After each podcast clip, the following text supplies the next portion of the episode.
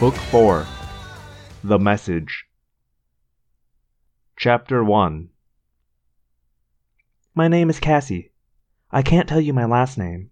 I wish I could. But I can't even tell you what town I live in or which state. We have to disguise our identities, we Animorphs. It's not about being shy. It's about staying alive. If the Yeerks ever learn who we are, we'll be done for. If they don't kill us outright, they'll make us controllers. They'll force a Yeerk slug into our brains, where it will take control of us, making us slaves, tools of the Yeerk invasion of Earth. And I really don't like the idea of being under control of an alien. I don't like the idea of being dead either. On the other hand, there are some things I do like about being an Animorph. Some very cool things. Take the other night. It was late. I should have been in bed. Instead, I was in the barn, getting ready to turn into a squirrel. Technically, the barn is really the Wildlife Rehabilitation Clinic. My dad is a vet. So is my mom, but she works at the gardens, this big zoo. The Wildlife Rehabilitation Clinic is just my dad and me. We take in injured birds and animals and try to save them, then release them back into their natural habitats. That's where I was, in the barn, surrounded by dozens of cages of birds, from a mourning dove who'd run into a car windshield to a golden eagle who'd almost been electrocuted by a power line. In another part of the barn, we have bigger cages for the badgers and possums and skunks and deer, and even a pair of wolves who had been poisoned. At the other end, far from the wolves, we keep our own horses. There's an operating room and a couple of small recovery rooms, too. Back to that night. Have you ever watched a squirrel in the park? They are constantly alert, constantly looking around. It's like every minute of every day they're thinking, hey, what's that? So I knew if I morphed into a squirrel, all that nervousness and fear would become a part of me. It's something we've all had to deal with, controlling the animal instincts, the animal mind that comes along with the animal body. Anyway, that's where I was, in a gloomy barn with just the yellow overhead bulbs to light the room. Why was I there? Because someone, or something, had been sneaking in and getting at the birds. We'd lost a patient just the night before, a duck. And because I couldn't sleep anyway, I kept having these dreams. Only they weren't like normal dreams, somehow. More like. I don't know. Just really strange, that's all. Relax, Magila, I whispered to the squirrel in my hand. This won't hurt at all. I pulled some chestnuts from my pocket and handed him one. Another nut fell to the floor. Some morphs are easy, some are terrifying. When I was a horse, that was cool. When I had become a trout, well, that was a little more weird. The whole time I just kept thinking about how someone could fry me and serve me with tartar sauce. And I don't like tartar sauce. Squirrel, I told myself. I always try to get into the feeling of what it might be like to be the animal before I even start morphing. The first physical change was in my size. I started shrinking. It's a very bizarre feeling. See, you feel like you're standing totally still, but the ground keeps coming up toward you, and the ceiling is moving away. Door handles aren't where they should be anymore. All of a sudden, they're over your head. I had shrunk to maybe two, two and a half feet tall when my arms came sucking back into my body. Right about that point, the real Magila tore out of there. He ran back to his cage and got in and, I swear this is true, closed the door. Anyway, I still had normal, although short, legs, but my arms were stunted. I still had the normal number of fingers, but they were teeny tiny now, way too small for my body. My ears traveled up the side of my head to rest on top. Soft gray fur spread across my body in a wave.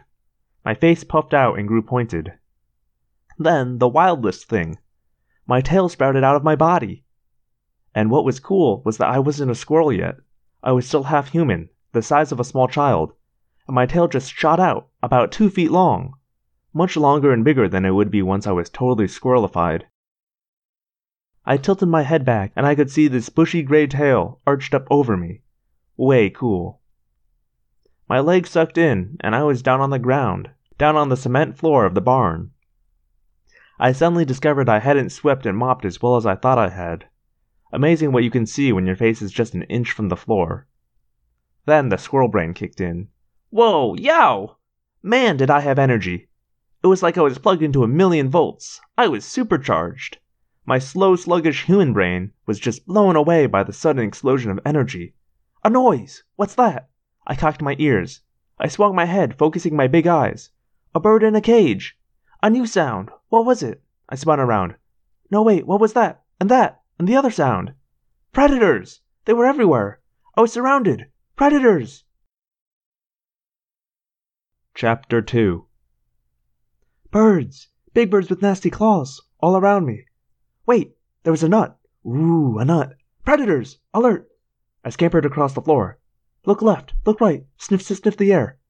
Oh, yes, predators! I smelled them. I heard them. Birds! A wolf! A badger! Predators! Run, run, run!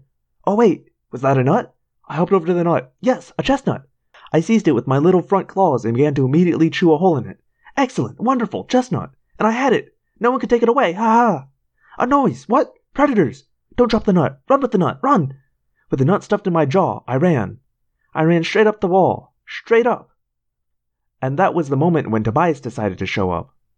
Tobias flew in through the hayloft overhead. Unfortunately, in my squirrel mentality, with my human brain just barely holding on, I didn't realize it was Tobias. What it looked like to me was a red-tailed hawk, a bird of prey, and this one was not in a cage. No, this one was flapping around high in the rafters of the barn. The hawk had talons like steel and a hooked beak that could open me up like a can of beans. I felt his hawk's eyes on me. Run, run, run, run, run, run, run, run, run. I didn't know what to do. I mean, me, the human being named Cassie. I didn't know what to do. I knew I had to get control over the squirrel, but it was so hyper. However, the squirrel knew just what to do. Zoom! I ran straight up the wall. My little claws grabbed at the tiny splinters and cracks in the wood, and I shot up at a terrifying speed. If you've never been a squirrel, and let's face it, you haven't, you probably don't have any idea what it's like to run up. The wooden wall was like a floor under me, but at the same time, I knew the difference between up and down. I knew if I fell, it would be down. It's as if you were running across the floor in your house, but if you trip, you'd fall back against the wall. Very strange. Tobias had come to rest on a rafter, but I could feel his eyes on me. I froze. I froze completely. Not even my tail twitched. I just clutched onto the wall and froze. But I couldn't keep it up. That torrent of squirrel energy would not let me stand still for long. Suddenly, with barely a glance to the side, I launched myself through space. I flew. I mean, I just jumped and hurtled through the air for what seemed like half a mile, but was actually just ten feet. Slam! I landed on the wooden beam that runs above the horse stalls. Bad move. Tobias had seen my movement. Out of the corner of my eye, I saw his vast wings open. He swooped down, talons raked forward. But then, a new movement. Something large and furtive. A board in the side of the barn pushed open. A head poked inside. It was just below me. An intelligent, alert face looking up at me and wondering if I was dinner. A fox! Aha! My mystery bird killer. I had to get control of the squirrel brain. It always takes a minute in any new morph, at least, to control those wild animal instincts. But I didn't have a minute. Tobias swooped. Suddenly, it was insanity everywhere. Birds in every cage began to squawk and shriek. The wolves in the next room decided to start howling. The horses were whinnying shrilly. Tobias sheered away, startled. Too late. I had jumped again, and now I was falling toward the straw covered floor of the stall, falling toward the fox. I hit the ground and blew out of there, leaving a storm of dust and straw in my wake. The fox came after me. He was fast, very fast.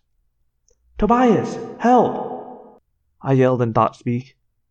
What the? Is that you, Cassie? I dodged left. The fox dodged after me.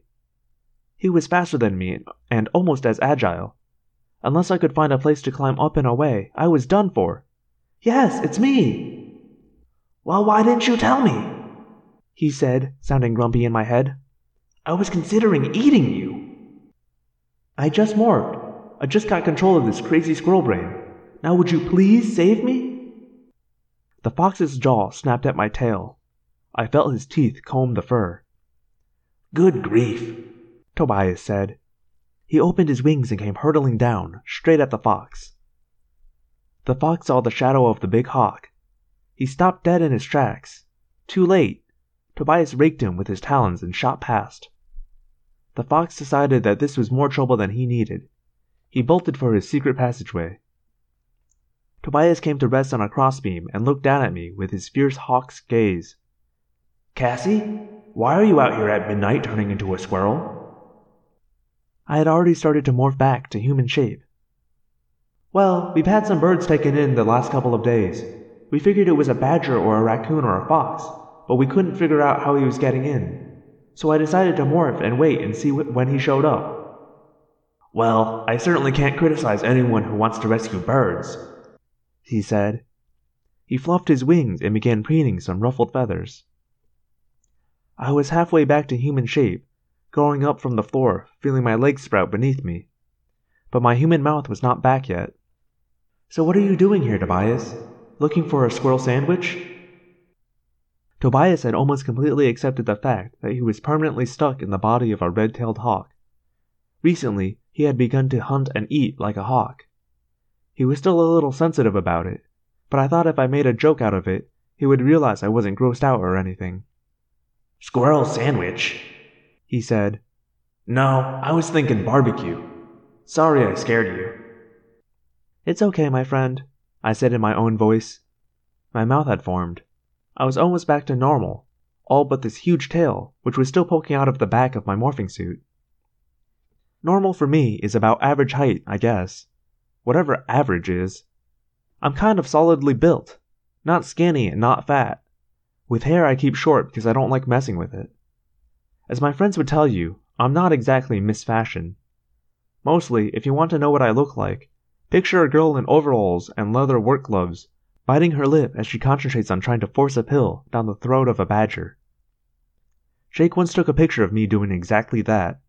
He has it next to his computer in his room. Don't ask me why. I would be glad to give him a picture of me in a dress or something. Rachel could loan me the dress. But Jake says he likes the picture he has. I hear something, Tobias said, suddenly alert. I strained my ears. Human ears are so lame. Almost any animal can hear better. But then I heard it too. A voice. Is someone in there? My father. You still have a tail. Too late. The barn doors swung open. My father stood there, blinking sleepily and holding a flashlight. Cass, what are you doing out here? I stuck my hands behind my back and tried to hold my big squirrel tail down while I attempted to morph it away at maximum speed. N- nothing, Dad. I I just couldn't sleep. He nodded. Okay, well, go to bed now, he said crankily. My father is one of those people who needs about an hour and three cups of coffee to wake up. Okay, Daddy, I said. He hesitated. Cassie? Turn around. Turn around? I repeated in a squeaky voice. Yeah, turn around. It's. Just turn around. Slowly, I turned. As I did, the last of the tail swooped back into my spine. Huh, my dad said. I gotta get back to sleep. I swear I thought you had a tail. I laughed weakly. When he left, I collapsed back on the straw. I really should have just stayed in bed, I said to Tobias. Dreams or no dreams? Dreams? He snapped. What kind of dreams? I shrugged. I don't know. These kind of weird dreams about the sea. The sea, he echoed. And a voice calling out to you from beneath the water. It was warm in the barn, but suddenly I felt really cold. Chapter 3 No, I haven't had any weird dreams about the sea, Marco said. I've had weird dreams about my sheets trying to strangle me. I've had weird dreams about falling from way up high, and when I finally land, I'm in Mr. Rogers' neighborhood talking to King Friday. I've had weird dreams about that woman on Baywatch. Hmm, well, that does kind of involve the ocean, I guess. You have dreams about King Friday? Rachel asked him. She put on a worried look. I see. She shook her head slowly and made a sound. What? What's the matter with dreaming about King Friday? Marco demanded. Rachel shrugged. All I'm going to say is, you should think about seeing a counselor before your condition worsens. Rachel turned so Marco couldn't see her and gave me a wink. Very funny, Marco sneered. But he still looked a little worried. We were in Rachel's room the next day, after school. Her room is so neat, straight out of a magazine, you know? Like everything matches or goes together. She has this bulletin board where she puts little wise sayings on post it notes. I drifted over to the bulletin board and read, Don't think there are no crocodiles just because the water is calm. Malayan proverb. Just beside that was, If you know the enemy and know yourself, you need not fear the results of a hundred battles. Sun Tzu. It made me a little sad. In the good old days, Rachel would have just had a bunch of quotes about being a good person or whatever. It just showed how much our lives had changed. In a very short time, we had all grown accustomed to a world of fear and danger. We had arrived at Rachel's house separately. We had each checked to make sure we weren't being followed. We had planned the afternoon in advance to be sure that Rachel's mom and her two sisters would be out. We had even had Tobias fly over the area looking for anything unusual. That is what our lives had become. That and quotations full of paranoia and battle. Jake hadn't said anything yet. Tobias and I had both told everyone about our strangely identical dreams, about the voice that seemed to come from beneath the sea, the strange voice that called to us. No one else had heard the voice in their dreams. Marco had made jokes. Rachel had been supportive but skeptical. Only Jake remained silent. I suppose you could say Jake is sort of our leader, although he's not bossy in any way. It's more like this natural aspect of his personality. He's the one you just automatically look to when there's trouble. Of course, I look to him for other reasons. Not that I would ever tell him or anything, but I really like Jake. You know, as in like. He's very cute, in a big, strong kind of way. He has brown hair and dark, dark eyes. He seems very serious until you get to know him, and then you realize he's still pretty serious, but he also knows when to laugh. Jake has to know when to laugh because Marco has been his best friend since they were both in diapers. They've competed and fought and disagreed the whole time. Marco's mission in life is to find the humor in everything, even in his best friend. Marco is kind of cute too, although he's not my type. He wears his brown hair long and has these amazing eyelashes that I would love to have for myself. Marco isn't interested in being in charge, or even in being part of the team. He wants us to just quit the whole thing. He wants to forget the Yeerks and forget morphing and just try to stay alive. But at the same time, it's Marco who's very aware of all the security problems. He's the one who makes sure we never discuss anything on the phone, where enemy ears might be listening in. Rachel is my closest friend. She has been for years. How can I explain Rachel? First of all, she and Jake are cousins, and they have a lot in common. They seem to grow strong people in that family, because Rachel is the strongest person I know. It's like nothing ever intimidates her. She's totally fearless, or at least that's how she seems. To look at her, you'd think, oh, she'll grow up to be some airhead model, because she's very tall and pretty and blonde. But I pity anyone who mistakes Rachel for a wimpy airhead. Sometimes I think Rachel likes the way everything has worked out. It's like all along there was this Amazon warrior locked up inside of her, and now she has an excuse to bring it out. But she was not a person who believed in dreams very much. Well, okay, she said. If we're done with the dreams, let's. Rachel, Jake interrupted. I think I have something that may be interesting. He pulled a video cassette out of his bag. Cool, let's watch a movie. Marco said. Not a movie, Jake said. I guess no one else watched the late news last night?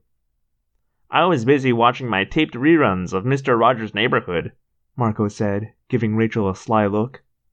Last night it was the one where it was a beautiful day in the neighborhood. Jake rolled his eyes up to the ceiling, the way he's done a million times before when Marco said something irrelevant or annoying. Rachel, can we go downstairs and use your VCR? Sure, Rachel said. We trooped down the stairs, except for Tobias, who fluttered down above our heads. Hey, Tobias, Marco said. I've been meaning to ask you are hawks like seagulls? I mean, do they poop while they're flying? Depends on who's down below. Tobias shot back. Let me just put it this way. If you get on my nerves, you'd better buy a hat. Down in Rachel's living room, Jake turned on the TV and popped in his cassette. There was just this one small story, he narrated, as, on screen, an old guy in a bathing suit held up a piece of what looked like metal. So now we're interested in hairy old guys who should be wearing shirts? Marco asked. This old guy says he found that on the beach. It washed up during a storm a couple days ago. Watch.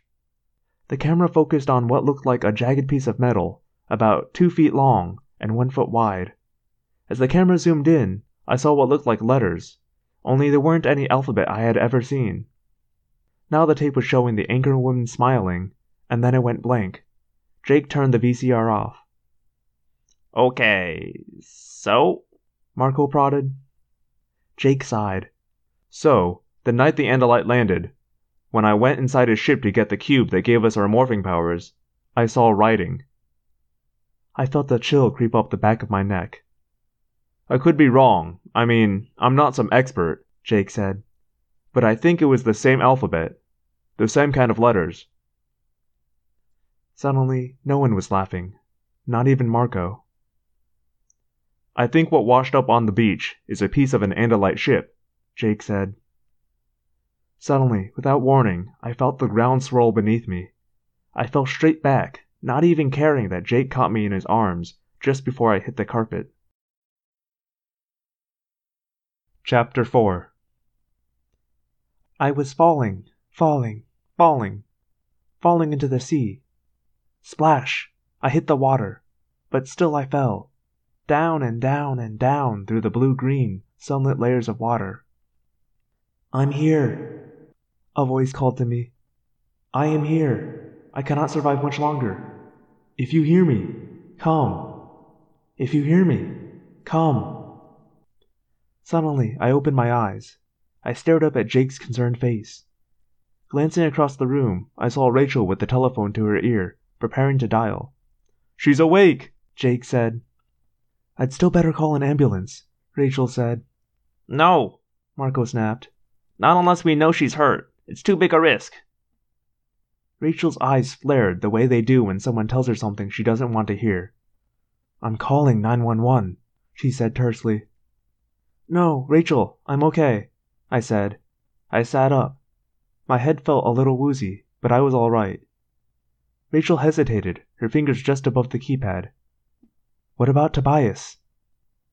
I looked around the room and saw Tobias spread out on the floor, one wing crumpled beneath him. He looked dead. I jumped up and ran to him. Rachel, Cassie seems okay, and 911 can't help Tobias, Jake said. Rachel replaced the receiver and ran over to Tobias. He's not dead, I said. I could feel him breathing. Then, just as suddenly as I had, he woke up. His enormous brown hawk's eyes opened, instantly fierce. His first reaction was pure hawk. He hopped up and flared. Hawks flare just the way cats do when they're trying to intimidate someone. They hunch their shoulders and puff up their feathers to make themselves look bigger than they are. Everyone stand still, I said quickly. It's okay, Tobias. You were just out for a minute there. He quickly gained control over the hawk instincts. That was strange, he said. It happened to me too, I said. I passed out, and then I had the dream again. Only this time I could hear an actual voice. Or at least I heard thought speech. Me too, Tobias confirmed. Okay, now this is getting weird, Rachel said. Because at the same time, I thought I kind of felt something. Yeah, Jake agreed. Marco nodded. I know this sounds crazy, but but it's like someone is sending out a distress signal. Like they're calling for help. Only this someone is in the water, or under the water, or something, I said. Seeing that video, seeing that writing, it was like suddenly the message grew stronger. Or it may have just been a coincidence, Jake said. This isn't a dream. I don't know what it is, but it isn't a dream. Even I halfway saw something. This is some kind of communication. Well, this is all very interesting, Marco said. But so what? I mean, are we getting some kind of psychic message from the Little Mermaid? What are we supposed to do about it? Jake looked closely at me. Cassie, was the voice in your dream a human voice? I was startled by the question. I hadn't really thought about it. I actually laughed. When you asked me, the first thing that popped into my head was no, it isn't human. I laughed again, but that doesn't make any sense. It's not human, Tobias said suddenly. I understand the meaning of what it's saying, but it's not human. It's not speaking in words, really. So what is it? Rachel asked. Yeerk? I let my mind drift back to the dream. I tried to hear the sound in my head again. No, not Yeerk. It reminds me of something. of someone. The Andalite, Tobias blurted. I snapped my fingers. Yes, that's it. It reminds me of the Andalite. When he first thought spoke to us. That's what it's like. The Andalite, Marco muttered. He looked away. I knew he was remembering. We all were. We had been walking home from the mall at night, walking through a big abandoned construction site when the Andalite ship had appeared above us. It landed, and out came the Andalite prince, fatally wounded in a battle with the Yeerks somewhere in space. He was the one who had warned us of the Yeerks, the parasite species that inhabited the brains of other creatures and enslaved them, making them controllers. It was the Andalite who had warned us, and who, in desperation, had given us the great and terrible weapon, the power to morph. We had been hiding, cringing in terror when the Yeerks caught up with the Andalite, when Visser III himself, the Yeerk leader, had murdered him. I shuddered at the terrible memory of the Andalite's last despairing cry. Yes, I whispered. Tobias is right. It's an Andalite. That's who's calling to us from the sea. An Andalite. For a few minutes, no one said anything. Then Rachel said, He died trying to save us. She looked defiantly at Marco. I know that doesn't mean anything to you, but the Andalite died trying to save Earth. Marco nodded. I know. And you're wrong, Rachel. That means plenty to me. Yeah? Well, if there's some Andalite calling for help, I'm going to try and help him, Rachel said. I looked over at Jake and we shared this look like, oh, big surprise, Rachel is ready to go. I hid my smile and Jake kept a straight face. Tobias? Jake asked. What do you say? I don't know if I should have a vote. I'm the one person here who isn't going to be much help dealing with the water. Besides, you guys all know how I'd vote. Of all of us, it was Tobias who had stayed the longest at the Andalite's side, even as the Andalite ordered him to get to safety. Something really deep had gone on between the Andalite prince and Tobias. It was my turn.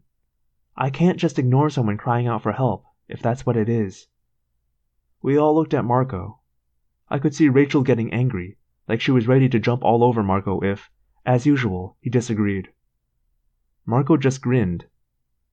I really hate to do this. I really hate to disappoint you all. Then he grew serious. But I was there at the construction site, same as all of you. I was there when Visser 3. Suddenly, his voice choked. What I mean is, if there's an Andalite who needs anything, I'm there. Chapter 5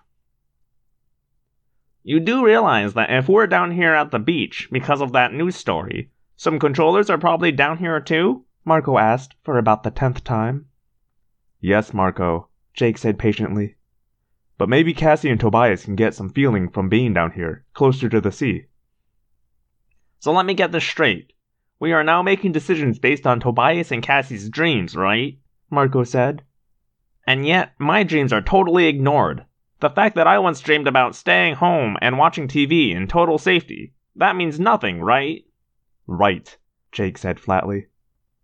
We were at the beach, the same beach where the guy on the news had found what we now believed was a piece of an Andalite ship.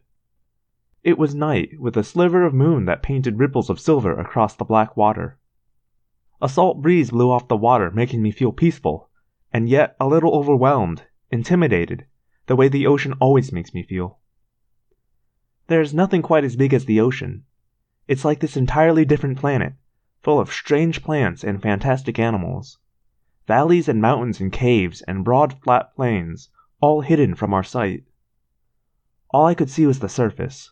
All I could feel was the barest edge of the ocean, rushing over my toes as each wave crashed ashore. But I could sense it out there. I could sense how vast it was, and how tiny I was. How about my dream of living long enough to get a driver's license? Jake gave Marco an exasperated look. Marco, you can turn into a bird and fly. You could do it right now. Why would you care about driving a car a few years from now? The babes, Marco said instantly. Duh. You can't pick up girls when you're a bird. He glanced overhead where we could just see the hint of dark wings against a canopy of stars. No offense, Tobias, the wings are great, but I'm thinking of something bright red with about 400 horsepower. Marco's cooperative mood hadn't lasted long. I knew it wouldn't. Marco is never happy unless he's complaining about something. Just like Rachel's never happy unless she has something to fight against. And Tobias is never happy, period. He thinks if he's ever happy, someone will just come along and take his happiness away. So, Cassie? Rachel said. Do you feel anything? Well, I feel a little embarrassed, I admitted. And a little foolish. Maybe we could try calling the Psychic Friends, Marco suggested. Hi, is this Psychic Friends? I've been dreaming about aliens lately. Why Cassie and Tobias? Rachel wondered aloud, ignoring Marco. Why would they get these images so clearly, and the rest of us barely felt anything? Jake shook his head. I don't know. I mean, okay, say you're an Andalite, and you want to call for help. Who do you want to come rescue you? Other Andalites, obviously. Tobias isn't an Andalite, and neither am I, I pointed out. I know, Jake said. But maybe this communication, whatever it is, is tied into the ability to morph. You know, like morphing ability makes you able to hear it. That way, only Andalites would be able to receive the call for help. Which still doesn't explain why Tobias and I. Maybe it does, Marco interrupted, serious again. Look, Tobias is permanently in morph, and Cassie, you're the one who has the most talent for morphing. Then he flashed white teeth and dark. Besides, you like animals more than humans, so it's like you're halfway into a morph anyway. Suddenly, a dark shape swooped low over our heads. Lights! Tobias said. Up ahead, on the beach. There's a bunch of people moving in a line with flashlights, like they're searching for something. You can't see them yet because they're hidden by that dune, but they'll be here in a couple of minutes. Who are they? Jake demanded. I can't tell, Tobias said. My eyes may be great for the day, but at night I don't see any better than you do. I'm a hawk, not an owl. Fortunately, I still hear pretty well. You guys hide in the dunes. I'll be right back. With that, he was gone. Come on, Jake said. He's right. Let's hide in the dunes. We crouched down in a pocket between two dunes. I lay flat on my belly in the cold sand and peered through the tall seagrass, focusing on the bright line of the surf. Tobias was back a few minutes later. It's them, he said. He came to rest on a piece of driftwood. It's a group from the Sharing. Chapman is with them. He turned his head and looked at Jake. Tom is with them, too. The Sharing is a front organization for the Yeerks. Supposedly, it's this group for all ages, like Girl Scouts or whatever. In reality, it's a way for the controllers to try to recruit new voluntary hosts. As impossible as it may seem, some humans actually decide to become hosts for the Yeerks. The Yeerks like it that way. It's easier for them to have a voluntary host instead of a host that resists their control. The sharing is very subtle, of course. People are brought along very slowly, over time. New members have no idea what it's all about at first. They think it's just fun and games. I don't know when they tell the members what's really happening. By then, I guess it's too late. They either become hosts voluntarily, or, like Jake's brother Tom, they're taken anyway. Tom is with them? Jake asked. I'm pretty sure, Tobias said. Some of the senior members, Chapman and Tom, are following behind the others. I could hear some of what they were saying. They're very worried about that fragment of Andalite ship. So it is Andalite? Rachel asked, excited. I guess so, Tobias said. I heard something else, too. The way he hesitated made me tense up. What? Something about Visser 3 having visions. That's what they said. Visions. I guess the visions made the Visser cranky. He was on the mothership at the time and decided to shove a Hork-Bajir out of an airlock because he broke the Visser's concentration.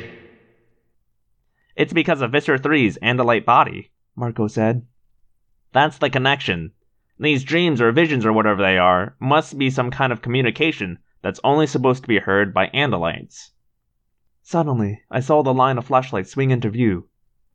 There must have been twenty people strung along the beach, all looking down at the sand, moving forward slowly. They're searching for any other fragments, I whispered. A part of the line stopped moving. I heard some yelling. Others came running up, excited. What did they find? Jake wondered. I don't. Then, in a flash, it came to me. Our footprints! Four sets of fresh footprints that suddenly turn off into the dunes. Let's get out of here, Jake hissed. Now! Too late. The flashlight beams raced across the rippling sand and up the side of the dune. And in an instant, a dozen flashlight beams focused on the notch where we crouched. We slithered back, down and out of sight. Then we jumped up and ran. We should morph, Rachel gasped as we stumbled over the sinking sand. No, Marco said. Tracks. We would leave tracks that went from human to animal. Get them! Someone yelled. Chapman, I think. He's our assistant principal at school. I knew his voice from hearing him yell it in the hallways. Jerky, wild beams of light danced all around us. We ducked and ran as fast as we could, but running across the sand was like running through quicksand. Jake was gasping out whispered instructions. Double around. If they follow us deeper into the dunes, we can double around, get to the water, then morph. There, there, I see them. A beam of light swept over me. I could see my shadow, long and twisted, projected on the sand. I dodged left, out of the light. Just in time. Bam! Bam! Gunfire! Someone was shooting at me. Chapter 6 It seemed totally crazy.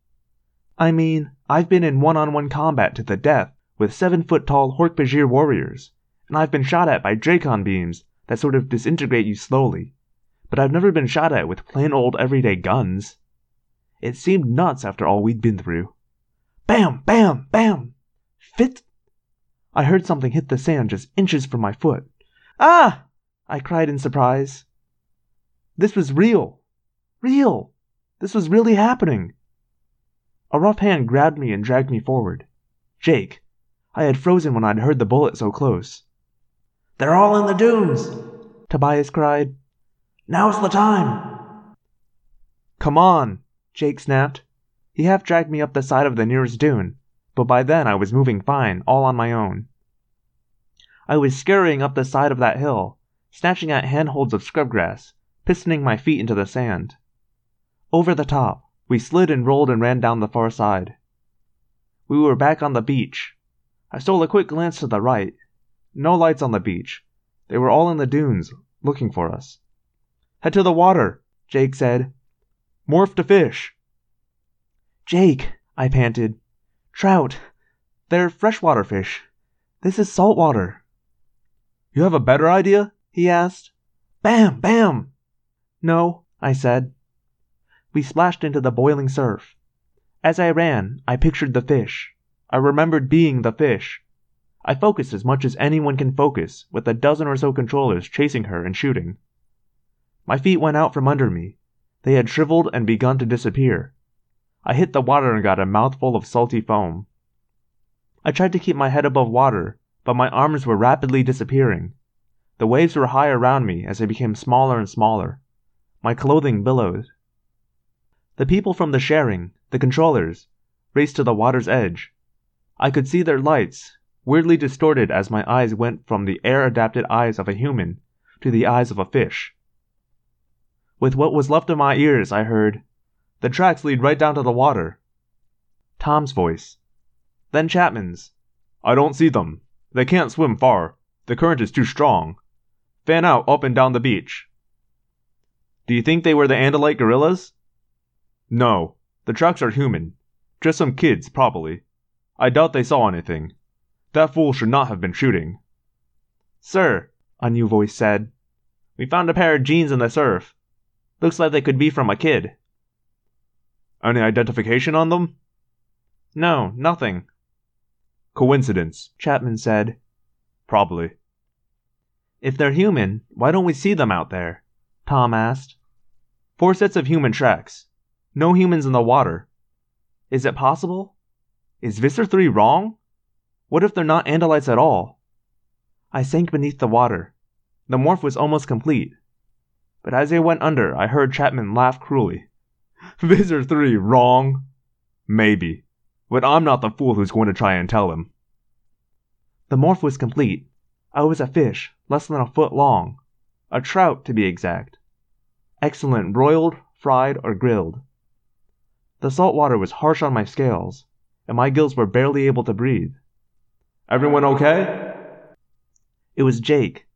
Now that we had morphed, we all had the same thought speech ability as Tobias. I'm okay, I assured him, but I can barely breathe. I think we'd better be quick. I'm with Cassie, Rachel said. I feel like my scales are burning up, and my gills are on fire. Keep the shore on your left and go full speed as long as you can stand it, Jake advised. Marco, are you with us? I asked. Oh, sure. Where else would I be?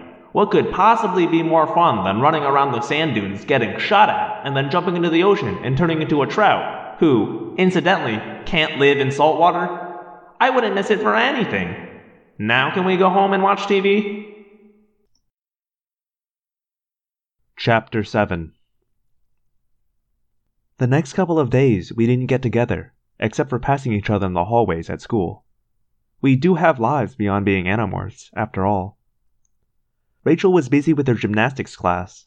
Plus, she got to go to this ceremony where her mom received some kind of award for being Lawyer of the Year. And since this is Rachel we're talking about, going to an awards dinner means major shopping for a new everything. Jake had totally blown a test because he hadn't studied, so he had to do a paper as makeup work. And I was busy helping my dad out in the barn with the golden eagle who had almost been electrocuted. He was at a difficult stage of his recovery. Tobias dropped by one evening and acted kind of snippy about me trying to save a golden eagle. Golden eagles and hawks don't get along, probably because golden eagles are known to kill and eat hawks. It was a couple of days later that Jake rode his bike over to my house. I didn't expect him, so I was dressed like even more of a slob than usual. Plus, I reeked of various horrible things because I was mucking out the stables and cleaning the bird cages. Typical guy. He had the totally bad timing to show up when I looked like Miss Manure. Hey, Cassie, he said in his usual casual way, like nothing was going on. Hi, Jake. Did you come by to help me shovel manure? He grinned. He has a great smile. It appears kind of slowly, like it doesn't quite belong on a serious face. I don't know. Did I? Yes, you did, I told him. I handed him a shovel. If I have to smell, so do you. We worked a little bit with no sound but the steel shovel blades scraping the concrete.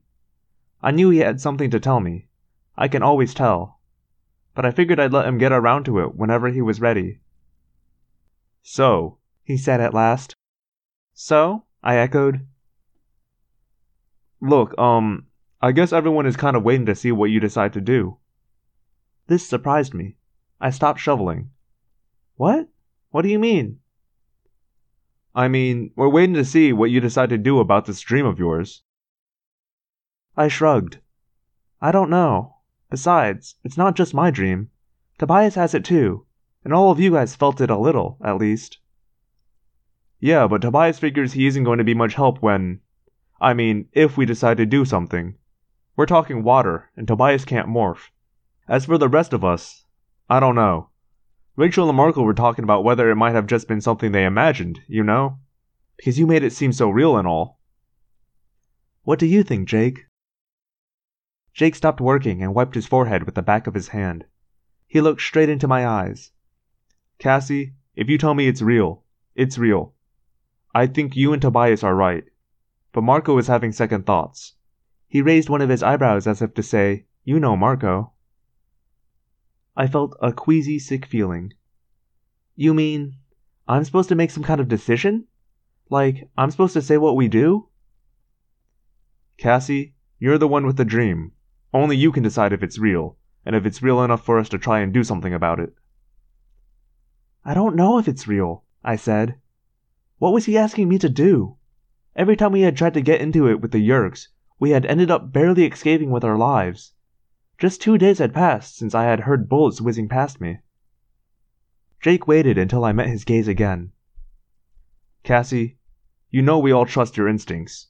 You're the best at understanding animals. You're the best morpher. You know everyone in this group respects you. I made a face. Give me a break. If you think we should pursue this, you know Rachel will be right behind you. Me too. And Marco? Jake grinned. Marco won't be right behind you. He'll be several feet back. We both laughed. I don't know, Jake. It's a dream. It's like a vision or something. I don't know if it's real. He shook his head. I don't know, Cassie.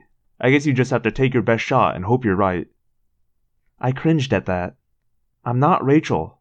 I'm not a risk taker. Can't you decide for me? I asked jokingly. He nodded solemnly. If you want me to, sure. And then if it's a disaster, it will all be on your head, I said. You'll be the one who feels bad. You'll be the one to blame.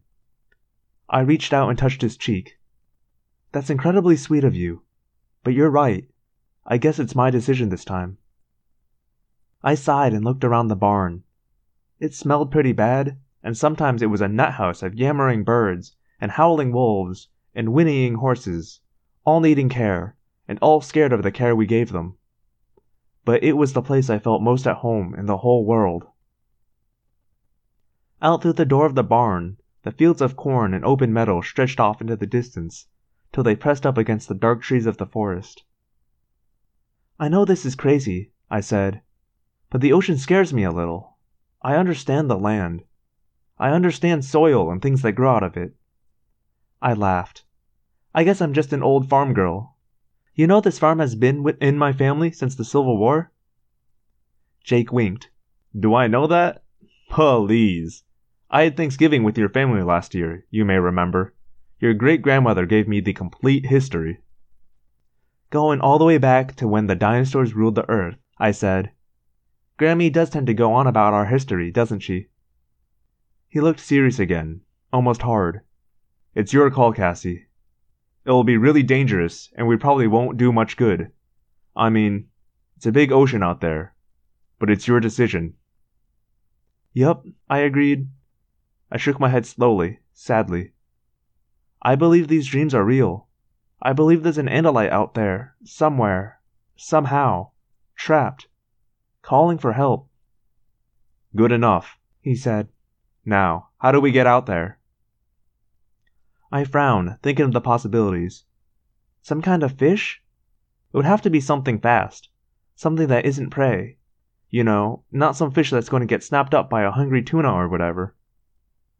Jake nodded, and it has to be something we can acquire. Which means probably something at the gardens. They have sea lions. And dolphins. But we can't morph them, can we? Why not? I. I don't know. It's just. I mean, dolphins? They're highly intelligent.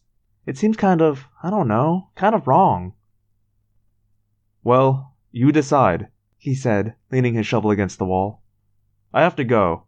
I can't blow another test, and I have to study. He climbed back on his bike. You're just saying that to get out of shoveling manure. I said. Cassie, he said, I would rather shovel manure with you than do homework without you, any day. I think it was a compliment. Sort of. He rode off, leaving me much less at ease than I had been before he had come. Chapter 8 The next day after school, the four of us headed toward the gardens on a city bus. Tobias flew. He said he'd be there before we were, but he wasn't sure how close to us he actually could get. The gardens is this big amusement park that also includes a zoo. Only they don't call it a zoo, they call it a wildlife park. My mom works there. Actually, she's the head of medical services, the head vet. I have a pass to get in any time I want, but the others all have to pay, which is kind of a drag because Marco never has any money. Ever since Marco's mom died, his dad has been kind of messed up. He just takes temporary jobs, and they're always broke. I guess I kind of think it's romantic, the way Marco's dad has never gotten over his wife dying. But on the other hand, it's like I had to learn when I started helping my dad with the animals. Sometimes death just happens, and all you can do is get over it the best you can. It's tough for Marco because he feels like he has to care for his dad, instead of having his dad take care of him. On the bus, I glanced over at Marco. He was looking out of the window, being kind of quiet. Hey, Marco, I said. What? Is that a new haircut? It looks good. Yeah? He looked kind of surprised. He ran his fingers back through his long brown hair and kind of smiled. I did some homework on the bus. Math, gag, yuck. And listened to my Walkman. When we got there, it turned out there was a special on tickets. Buy two and get the third ticket for a dollar. Marco had a dollar, fortunately, so we didn't have to go through any big scenes. We cruised through the area where all the rides were, heading toward the wildlife park. Jake shook his head sadly, looking up at the monster roller coaster. That used to be the coolest thing in the world to me, he said. But ever since I morphed a falcon, it just hasn't seemed like any big deal. I mean, you're going maybe 80 miles per hour on a steel track. When I was a Falcon, I did like 200 miles an hour in midair. This morphing stuff does kind of change things, Marco agreed. I used to want to get all pumped up. Then I morphed into a gorilla and it was like, why bother lifting weights? I can just become a gorilla and bench press a truck. I don't feel that way, Rachel said. Being a cat made me more interested in gymnastics. I mean, as a cat, I was just so totally, totally in control and graceful. Ever since then, I've been trying to use that feeling. When I'm on the balance beam, I try to remember that cat confidence. And then you fall off just the same as always? I teased. Oh, yeah, Rachel said with a laugh. She made little walking fingers in the air that then fell over. Boom, I slip right off. But I feel confident when I'm falling off. We reached the wildlife park entrance. The marine mammals are one of the first exhibits. There's a main building, then there are several outdoor tanks. We went straight for the largest outdoor tank. There were bleachers all around it on three sides, where people sat for performances. A show had just ended and hundreds of people were leaving. The next show would be in a couple of hours. Good timing, Jake said. Not too big a crowd. It's a weekday afternoon, I said. It's never all that crowded on school days. We forced our way upstream against the rush of people and reached the side of the tank. It's pretty big, like four or five big swimming pools. It's very blue, very clean looking. There's a low platform on one side where the trainers stand to communicate with the dolphins. So, what's the difference between porpoises and dolphins? Marco asked. Both just fish, right? Sploosh! The placid surface of the water exploded a few feet from us. Water sprayed across me. Ooh! We all said as one. He flew straight out of the water like a sleek, pale gray torpedo. Eleven feet long from nose to tail, 400 pounds. He simply flew into the air, seemed to hang there, 10 feet above the surface of the water, took a skeptical look at us, gave us his permanent wise guy grin, and slid back beneath the water so smoothly that there was barely a ripple. That is a dolphin, I said to Marco. Okay, I like that. That is excellent, Marco said. Did you see what he did? You know how really great athletes never look like they're trying? Like Michael Jordan? How everything they do is perfect, and you know they must have practiced for a million hours, but they always look like, oh, no big deal. Of course I can fly through the air. Nothing to it. That's a dolphin in the water. Effortless. Perfect. Utterly in control. Fish swim through the water. Sharks swim. Tuna swim. Trout swim. Even people swim. Dolphins don't just swim through the water, they own the water. The water is their toy. The water is one big trampoline, and the dolphins bounce around like kids having a good time. Just watching them makes you happy. It also makes you feel like you're just this clunky, awkward wind up toy, jerky and stumbling and clumsy. Human beings may be the smartest creatures on Earth, but we sure are dorky compared to a lot of other species. He's trying to get me to give him some more fish. We all spun around. It was one of the dolphin trainers, a woman named Eileen. Oh, hi, Eileen, I said. She nodded toward the dolphin, who was just exploding out of the water again. This time he turned a neat little somersault. Joey's the biggest con artist. He's always trying to get extra fish. He's amazing, I said. Yes, he is, Eileen agreed with a look of pride. I introduced Jake, Marco, and Rachel. We were looking at some dolphin information on the internet, I lied, so we thought we'd come out and see the real thing. Well, you know, we have six dolphins here Joey, whom you've met, Ross, Monica, Chandler, Phoebe, and Rachel. Hey, do you guys want to feed them a little? You start throwing fish in the water and they'll all come over. It won't upset their schedule? Nah, just don't let Joey get it all. He's kind of pushy. Eileen left us with a nice big bucket of fish. That is some nasty looking fish, Marco commented. Once you morph into one of these dolphins, you won't think that, Rachel pointed out. Marco gave her a skeptical look. Do you realize that just a couple of days ago we were fish? Not that much different from these fish? He was right, but it wasn't something I wanted to think about. I've always been very involved with animals, but it is a whole different thing when you can become different animals. I took a fish by the tail and tossed it into the water. Just as Eileen suggested, the rest of the dolphins showed up very quickly. Wow, think these guys like to eat? Rachel asked. The dolphins put on quite a show. They obviously knew how to impress humans. It's just weird the way they grin at you, Marco commented. I mean, it's like they actually think something's funny. And they make eye contact, Jake pointed out. They look right at you, right in the eye. Most animals seem like they're looking past you, or just looking to see what you are. These guys look at you like maybe they recognize you from somewhere. Jake leaned over the edge of the tank to stroke one of the dolphins. Hi there. Do I know you from somewhere? Jake's my name. The dolphin tossed his head back and forth like he was nodding yes chattering in his high pitched dolphin voice. Okay, now that was just weird, Rachel said. It was like he was answering Jake. Are you sure he wasn't? I asked. Dolphins are very intelligent. Not our kind of intelligence, but still, I guess they're one of the two or three smartest animals around. It'll be strange morphing something so intelligent, Rachel said. Yes, I agreed. Strange and Wrong somehow. I felt a twisting in my stomach. How is doing this any different than what the Yeerks do? Rachel looked surprised. Yeerks take over humans, she said. Besides, they don't morph, they infest. We don't take over the actual animal. We just copy his DNA pattern, create a totally new animal, and then.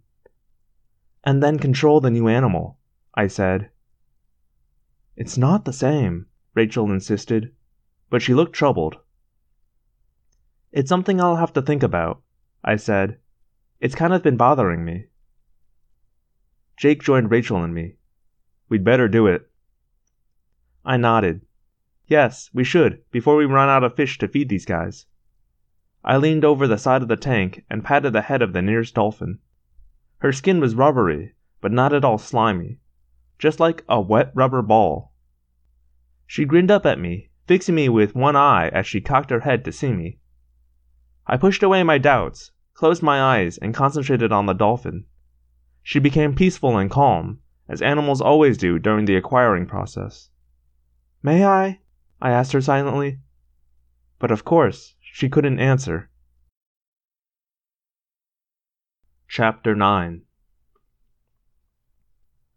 That night, I dreamed again of the voice under the sea, calling for help. Only this time, it sounded faint, like a radio with the batteries growing weak. I wasn't sure if it was just a regular dream this time, a dream of a memory that might or might not be real. And I dreamed of the dolphin in her tank at the wildlife park, the one they had called Monica, although who knew if she had a true name of her own. How long had she been in that tank? How long since she had been free in the open sea? I called Jake. Hi, Jake. Are we going to the beach today, like we planned? We were always very careful about anything we said over the telephone. Phone lines can be tapped. Besides, Tom, Jake's brother, could listen in on an extension and overhear something we didn't want him to hear. Actually, I was thinking the beach will be really crowded today, Jake said, sounding very casual. I was talking to Marco, and he said maybe we should go down to the river instead. It was a good suggestion. We couldn't exactly morph on a beach full of people. I'll be there in two hours, okay? I have some chores to do. I ended up being a little late. They were all waiting for me. It was an area I had been to before with my dad. It's a little park near a bridge, a good place for fishing, about half a mile away, the river empties into the ocean. The river is lined with trees along most of its length. Here and there are homes and private docks, but the spot we'd chosen was hidden from the bridge and from any houses. Hi, Cassie, Jake said, smiling at me. Hi, everyone, I said.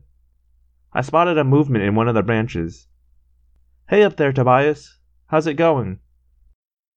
The same old thing. You know how it is. It's a hockey-mouse world out there. I laughed, pleased to hear that Tobias was learning to be at peace with the fact that, at least for a while, he was as much a hawk as he was a boy. I'm going to be the timekeeper, watching the deadly two hour limit, Tobias said. I'm the only bird in the world with his own watch. I looked closer and saw a small digital timer strapped to one of his legs. Rachel put it on for me, he explained. I'll be over the water the whole time, so I figure it was fairly safe. No birdwatchers around to see me and wonder, hmm, when did Redtail start wearing Timexes? Jake said, I figured we'd hide our clothes and then wade into the river a little way, then start morphing. Sounds good, Rachel said. Cassie, will you go first? Jake asked. I nodded. Sure. For some reason, everyone had decided that I am the best morpher. I think it's mostly silly. We can all morph fine. But the first time we morph a new animal, it's always kind of tense. You never know what it's going to be like. You never know how much the animal's instincts and mind will resist you.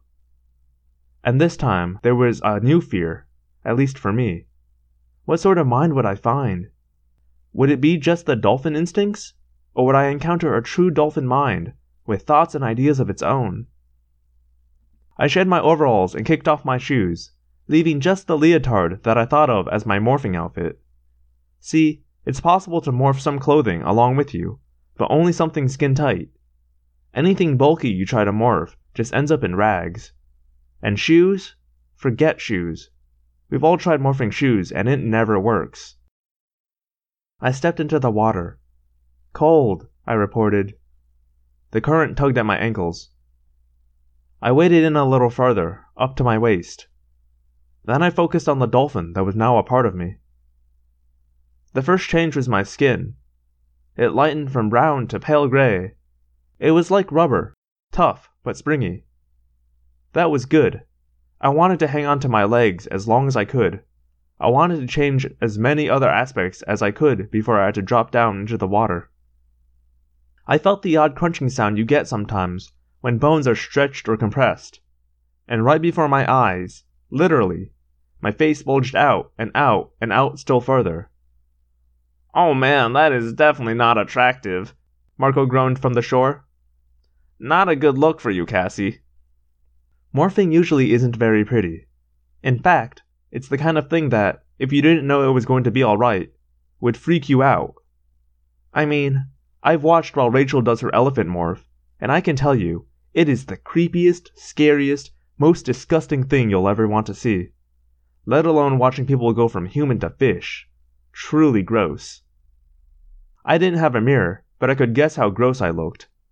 I had this huge, long bottle nose sticking out of my otherwise normal face.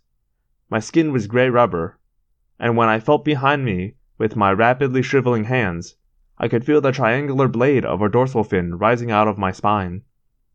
My arms were gone, replaced by two flat flippers, and I was now standing about ten feet tall, wobbling on my puny, human sized legs. It was time to let the rest of the morph proceed. I surrendered my legs. Instantly, I fell face forward into the water. I looked down and saw my tail. I was complete. The water was too shallow, though, and I was barely afloat. I kicked my tail and scraped along the sandy bottom, and finally surged out into deeper water. I waited for the moment when the dolphin brain would surface, full of instinct driven need and hunger and fear, the way it had always been before. But it wasn't like that. It wasn't like a squirrel or even a horse. This mind was not filled with fear and need. This mind was.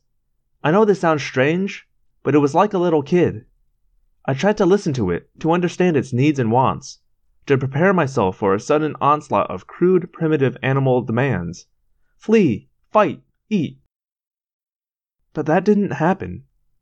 I felt hunger, yes, but not the screaming, obsessive need that Jake felt when he morphed a lizard, or when Rachel became a shrew.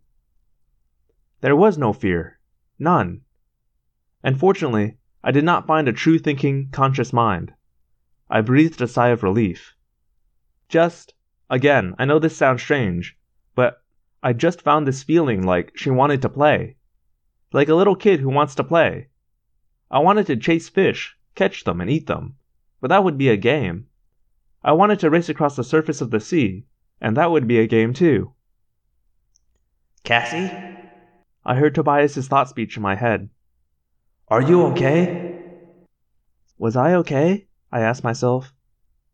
Yes, Tobias, I'm happy. I feel like, like, I don't know, like, I want you to come and play with me. Play with you?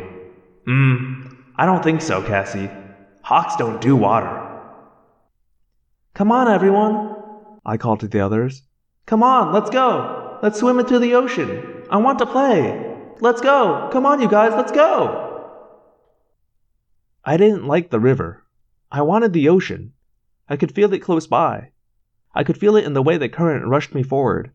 I could feel it in some deep, hidden part of my dolphin being. The ocean. I wanted it. It was my place. It was where I should be. We swam in a school, the four of us, with Tobias flying overhead. We raced the river's current, and soon I could taste the salt. I could feel the salt water on my skin, it was as if I had opened the door to a toy store with every toy on earth, and I had all the time in the world to play. I saw my friends around me, swift pale shapes in the water, sleek gray torpedoes as they rose to breathe. I lived in both worlds, the sea and the air. I saw the blue green of the ocean, the pale blue and white of the sky. I slipped back and forth through the brilliant barrier that separated them. Jake went zipping by, shooting up from beneath me to explode into the air. I heard the slap of his belly as he landed. It was a game!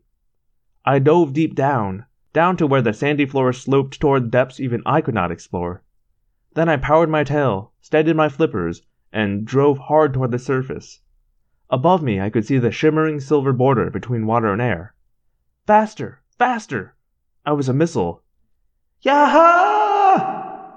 I shattered the barrier of the sea and hurled into the sky. I felt warm wind on my skin instead of cold water. I hung, poised in midair, almost floating above the surface of the water.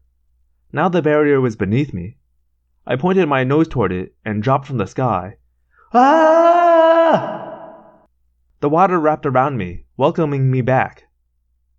Is this cool or what? Marco laughed in my head. This is so cool, I answered. This is beyond cool, Rachel chimed in. Let's all do it at the same time, Jake said. The four of us dove deep. The ocean floor was still far below us, rippling sand dotted with rocks and clumps of seaweed. Near the ocean floor, we leveled off, practically scraping our bellies on the bottom. And then, aiming at the silver barrier once again, we shot upward, bracing each other, ecstatic from the joy of our own body's strength. We launched into the air like a well trained team of acrobats. We flew, side by side, exhaling and refilling our lungs with warm air. Life was joy. Life was a game. I wanted to dance. I wanted to dance through the sea. So I did. There was nothing I could not do. There was nothing I could not ask of my body that it would not give me. Racing, spinning, turning, diving, skimming the surface, flying up into the sky. I wasn't just in the sea. I was the sea. Are you guys going to play all day? It was Tobias. You realize you've wasted 45 minutes already. Minutes? I laughed. Who cared about minutes? Look, guys, I know you think the dolphin mind hasn't affected you, but it has. You need to get a grip. You have a reason for being here. Reason? What was that? You're supposed to be looking for, well, something, Tobias said. Something unusual. An Andalite spaceship or something. Yes, he was right. He was definitely right. But wouldn't it be fun? Would it be a game? Find the spaceship. Cool, Rachel said. I bet I can find it first. No way, Jake said instantly. I'll find it. Where is it? Let's go, Marco said. Good grief, Tobias said. You're like a bunch of five year olds. But I was too distracted to care. Hey, can you guys do this? I concentrated, and suddenly, from somewhere in my forehead, came a series of loud, very rapid clicks, almost like loud static. Whoa, what was that? Then, to my total surprise, I heard something in those clicks. It was weird. It was kind of like hearing, only not. The clicking noise had hit something, far off in deeper water. I sort of felt the sound as they came back to me, like scattered echoes. There was a universe of information in that echo.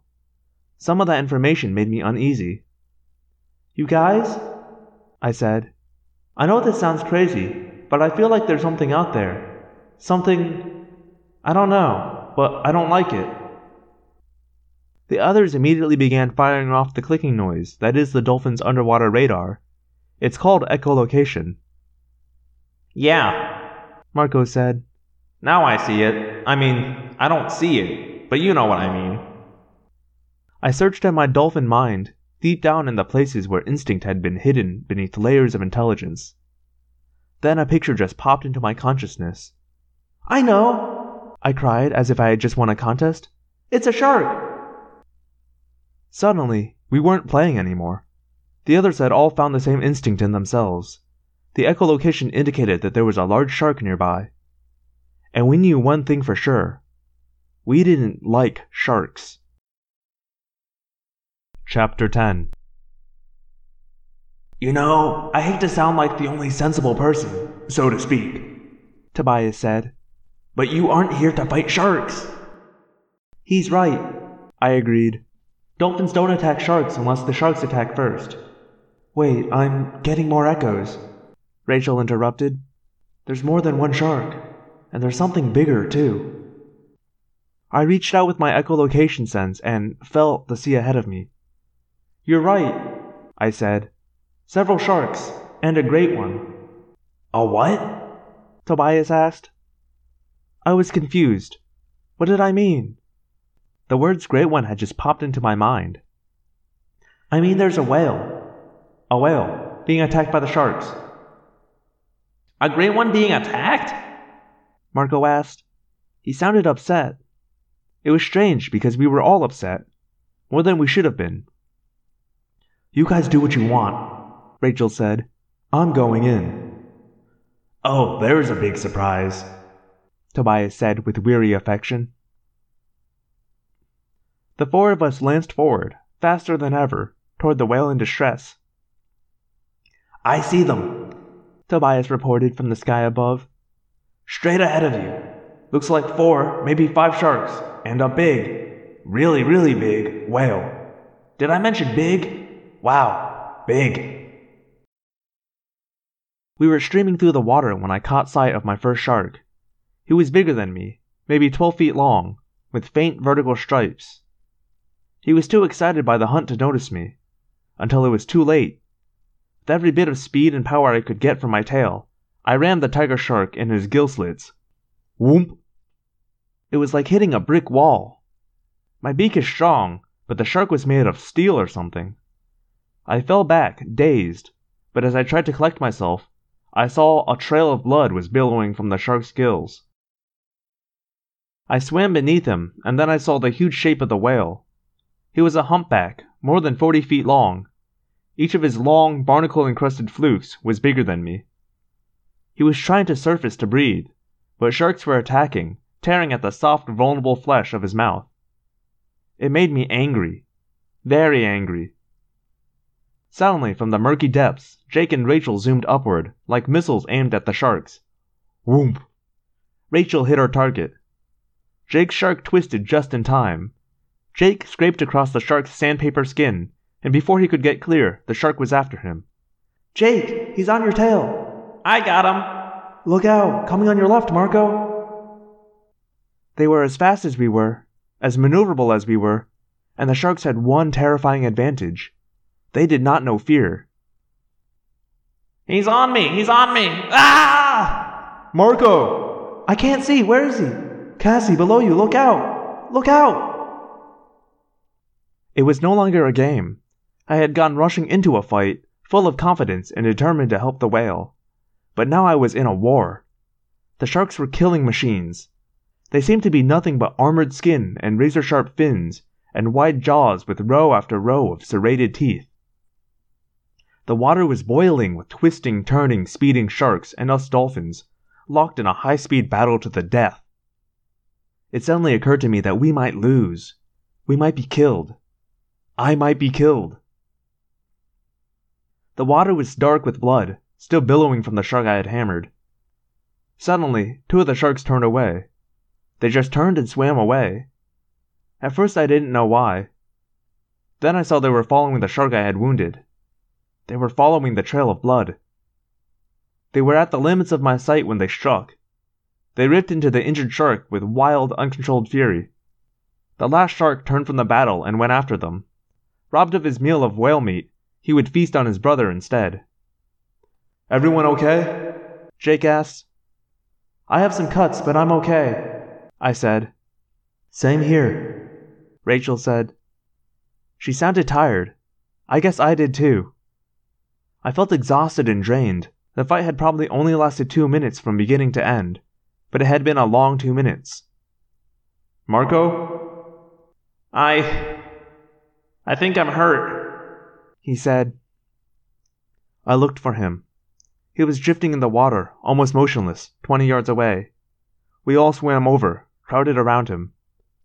Then I saw the wound. I think I would have screamed, if I could have. His tail had almost been bitten off.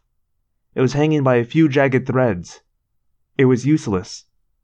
We were miles out in the ocean, and Marco could not hope to swim back. Chapter 11 He's going to die if we don't do something, Rachel cried. Cassie? Jake asked. What do we do? I. I don't know. Cassie, you're the closest thing we have to an animal expert, Jake said urgently. But I wasn't feeling at all like an expert. I was feeling like a fool. This was all my fault. It had been my decision to go ahead. I was the one. Ah! Marco groaned. Oh man, that's a major ouchie. Ah! Ah! What's happening? Tobias called down. Marco sounds hurt. He is, Jake answered tersely. Oh man, I don't want to die as some fish. Marco cried. I don't want to die out here. My mom drowned. I'm going to die like she did. My dad. Morph! I yelled. I think I know what to do. Morph back to human. If he morphs back to human, he'll just drown. Rachel argued. No, morphing uses DNA, right? The basic pattern of the animal. Marco morphs back to human. I don't think the injury will affect him, because it doesn't affect his human DNA. Then, as soon as he can, he morphs back to dolphin. The dolphin body was injured, but the dolphin DNA should be the same. He should be a healthy, normal dolphin again. What if you're wrong? Rachel said bluntly. There's no other choice, Jake said. Marco, you have to morph back to human. It will keep you from drowning. Jake, buddy, you know I can't swim. I know, Marco, but we'll take care of you. Okay, yeah, okay. Might as well die in my own body. Ah, ah. Maybe it won't hurt so much. Maybe. He was drifting off. He's losing blood, I said. He may pass out. Marco, morph, now! We had formed a circle around him, the three of us, with Tobias drifting overhead and the big humpback resting alongside. Then Marco began to change. Arms sprouted from his flippers. His face flattened down, with his wide, grinning dolphin mouth shortening to form Marco's own lips. His skin turned pink, and his morphing suit appeared. His shattered, injured tail split in two. Legs formed from the halves. Toes appeared. Human toes, at the end of human legs. He did it! Yeah, I did it, and now I'm drowning. Here, I said, swimming beside him. Grab onto me. He wrapped his arms around my back, and I helped him up to the air. Then I noticed something strange. It was like the ocean floor was rising to meet me. No, it was the humpback.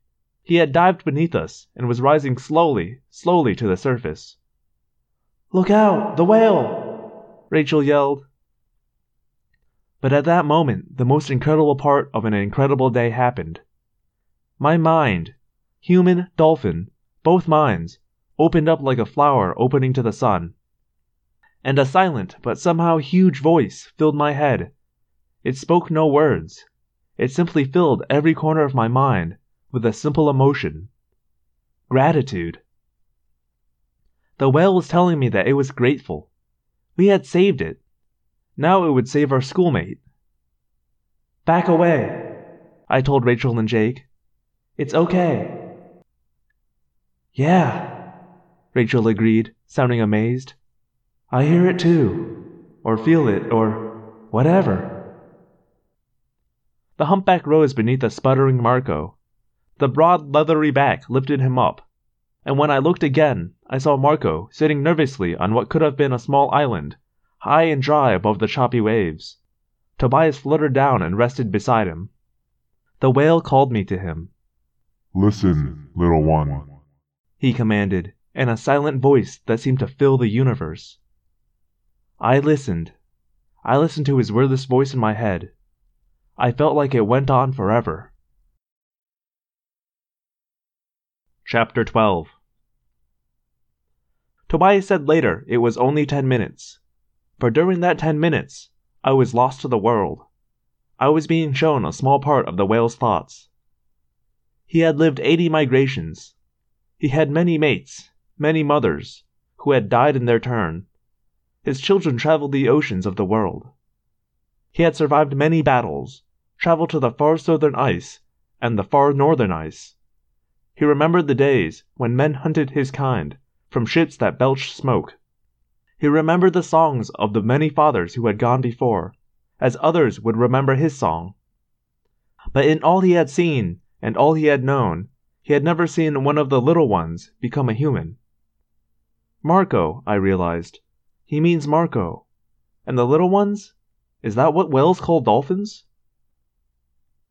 We are not truly little ones.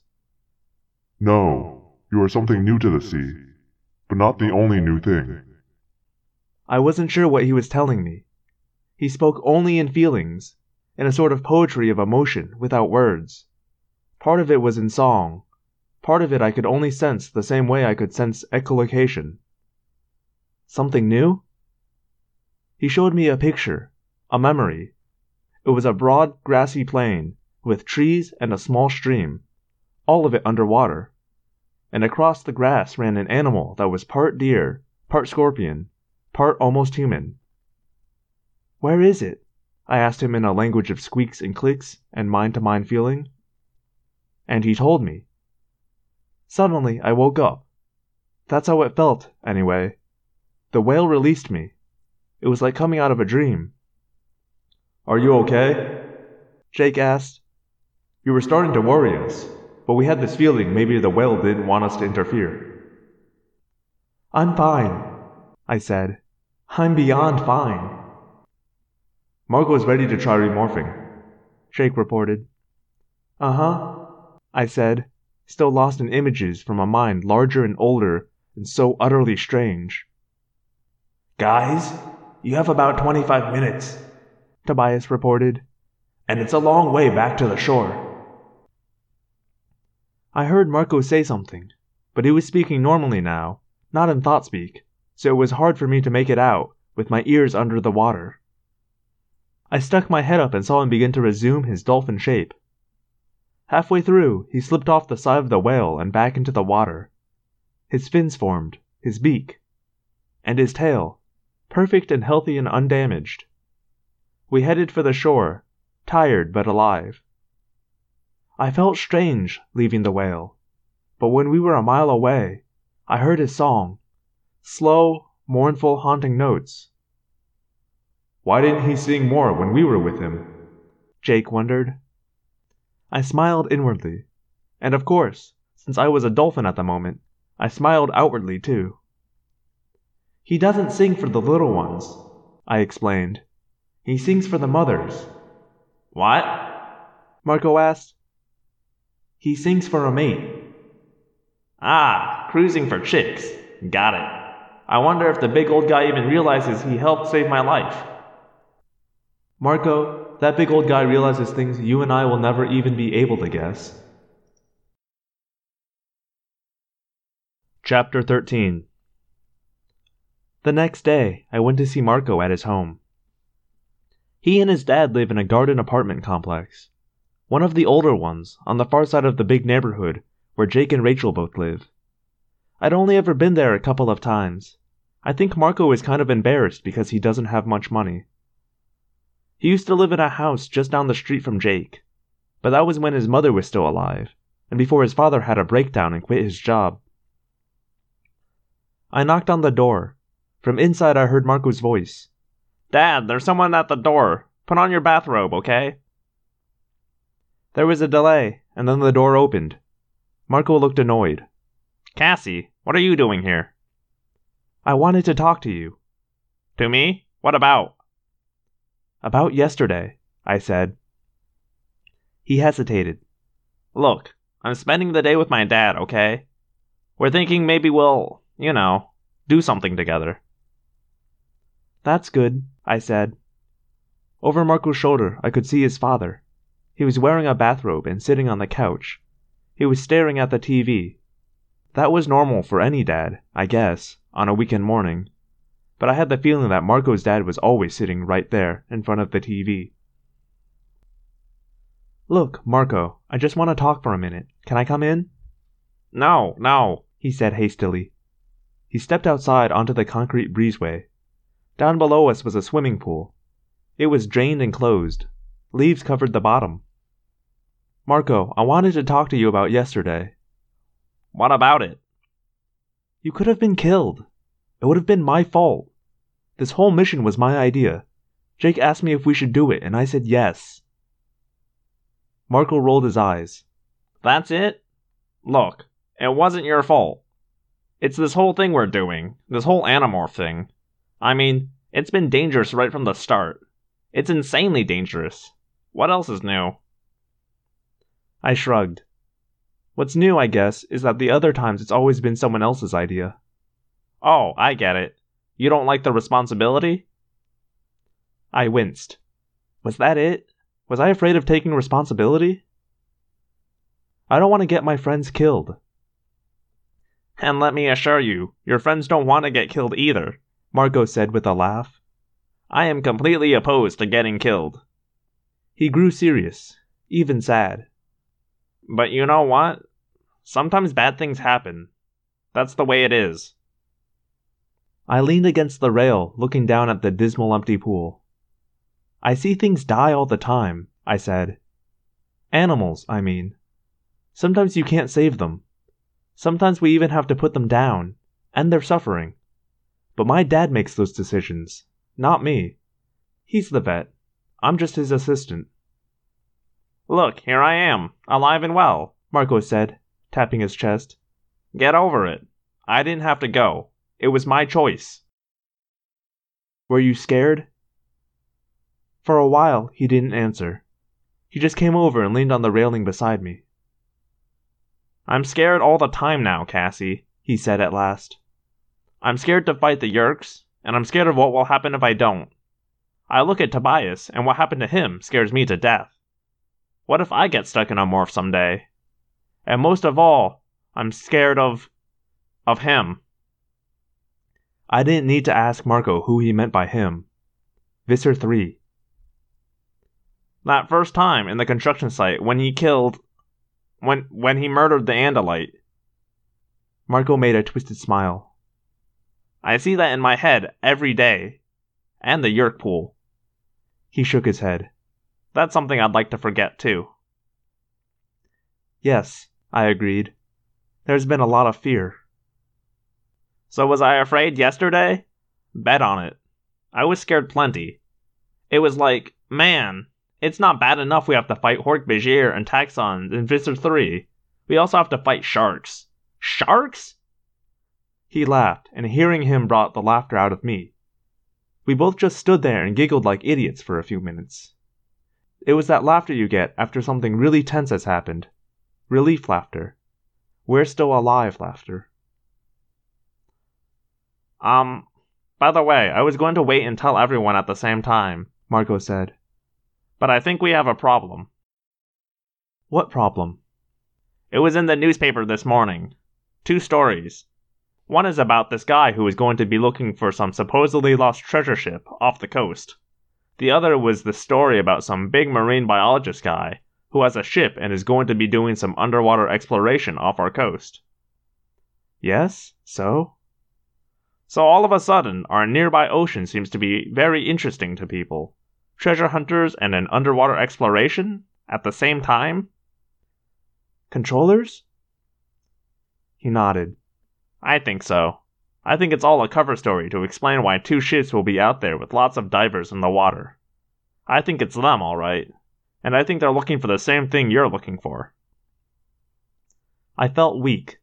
The image the whale had given me surfaced in my mind, and the faint cry in my dreams, the cry for help. I. I can't ask anyone to go out there again, I whispered. This time we might not be so lucky. Marco looked uncomfortable. Cassie, you know how I feel about all of this. I think we have to take care of ourselves first. And our own families. He glanced back at his apartment door. On the other hand, I guess after what the Andalite did for us, I wouldn't feel like much of a human being if I didn't try to save whoever is out there. I don't know who's out there, I said. I don't even know if it's real. But you think it's an Andalite. I think it is. But Marco, I don't know. If someone gets hurt, killed, just because I have these dreams, I can't make that kind of decision. Yes, but can you decide to do nothing? That's a decision too. I had to smile.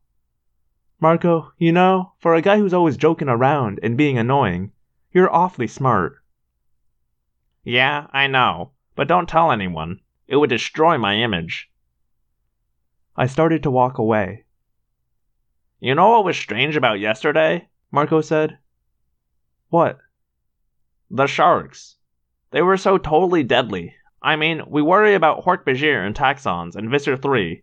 You kind of forget that right here on little old planet Earth, there are creatures just as tough and dangerous. It would be funny if it wasn't some alien that ended up getting us, but some normal Earth creature. I didn't think it was very funny at all. Marco grinned at my stone face. Okay, not funny, haha. More like funny weird. Chapter 14 Okay, Jake said. Here's what we know.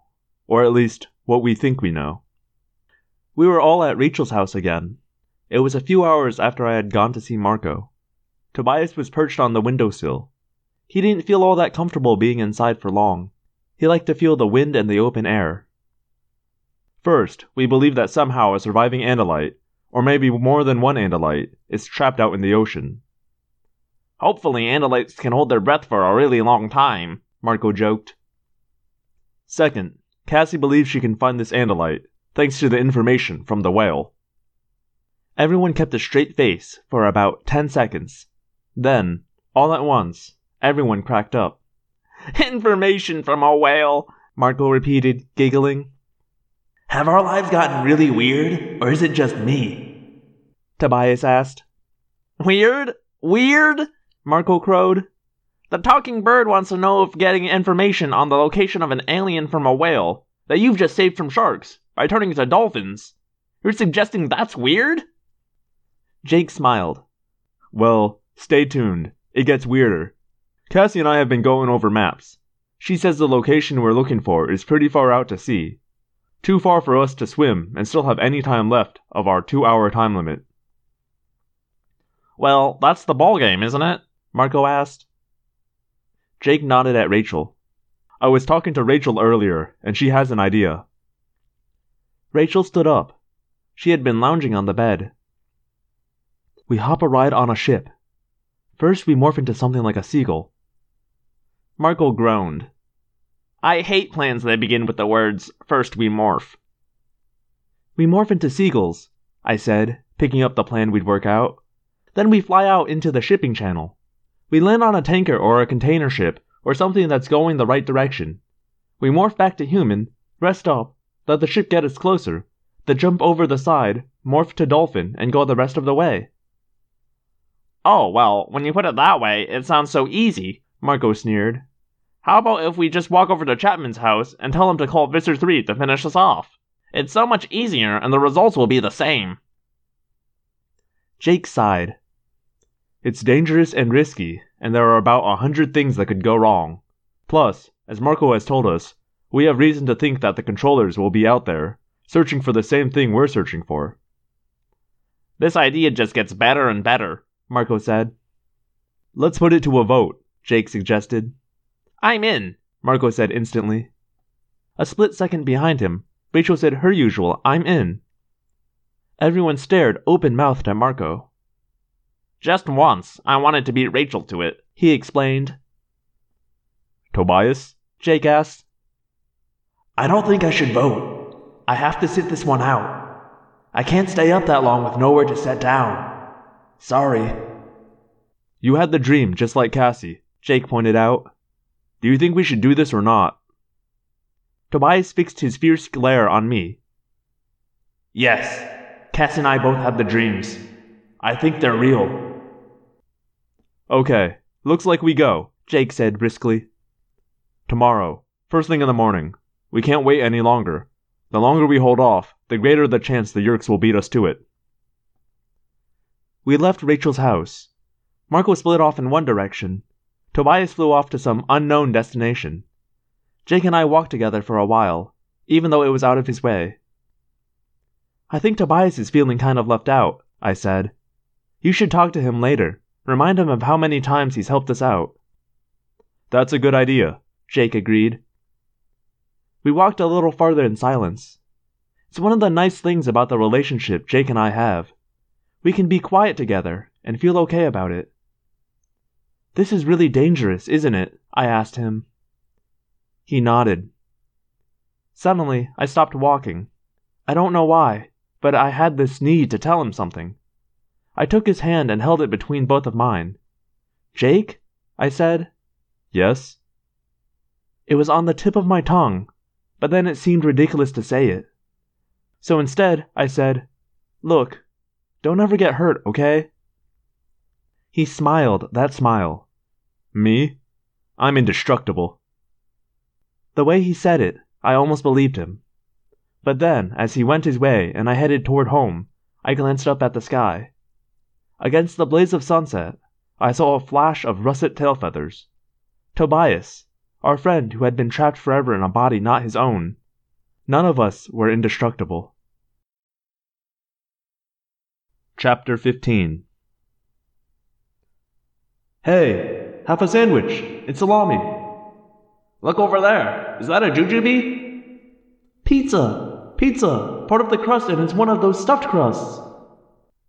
Fortunately, one thing we always have plenty of in the Wildlife Rehabilitation Clinic, also known as my barn, is seagulls. Then, the four of us, with Tobias watching from the high rafters, morphed into the new bodies. I have been a bird before, an osprey to be exact, one of the types of hawk. But gulls are different in some ways. For one thing, they are scavengers, not predators. So as we took wing and flew in a rush of white from the open hayloft, I noticed different things, felt different things. My seagull mind was not searching for mice or scurrying animals. It was much more open minded. My seagull intelligence was looking for anything, anything, that could even possibly be food. Fortunately, the gull brains were close enough to the other bird brains we'd experienced that it was fairly easy to control them. We didn't waste a lot of time getting started. Although, once we did get started, everyone was constantly pointing out food. Hey, look! French fries on the ground. Whoa, that's half a Three Musketeers bar by the car. Ooh, ooh, ooh, look at the dumpster behind the McDonald's. Sometimes you just have to accept the animal's basic mindset and go with it. There's the beach. Jake said as we flapped and soared and flapped some more. It's easier being an osprey in some ways, much less flapping. Once we were out over the water, we could at least stop scanning for food, mostly. Hey, is that a bag of potato chips floating down there? We flew low, just a few dozen feet above the water, not like hawks, who can ride the thermos up to the bellies of the clouds. But Tobias wasn't much higher than we were now. There are no thermos over the water, and he was having to flap a lot to stay aloft. We flew on, skimming the choppy surface of the water. Hey, look, Rachel said. Over on the left. Sleek gray shapes sliced through the water, up, down, up, down, breaking the silvery barrier between sky and sea. It was a school of dolphins. You know, sometimes it's just so wonderful, Rachel said. I mean, we're flying. We're flying. And later, we'll be like them, at home in the water. Yeah, just us and the sharks, Marco said darkly. Still, it's cool, Rachel said. There's the ship up ahead, Jake announced. You just now noticed it? Tobias laughed. Wow, seagull eyes aren't exactly great, are they? It's a container ship called Newmar. It's from Monrovia. You want to know what color the captain's hair is? Show off, Jake grumbled. Hawkeyes are totally amazing. As long as it's sunny out, Tobias can read a book from like three blocks away. It was hard flying to catch up to the ship. It was moving fairly fast, and by the time we were close, I was exhausted. The ship was gigantic, painted a rusty blue, with a deck larger than a football field. The superstructure was all crammed toward the back.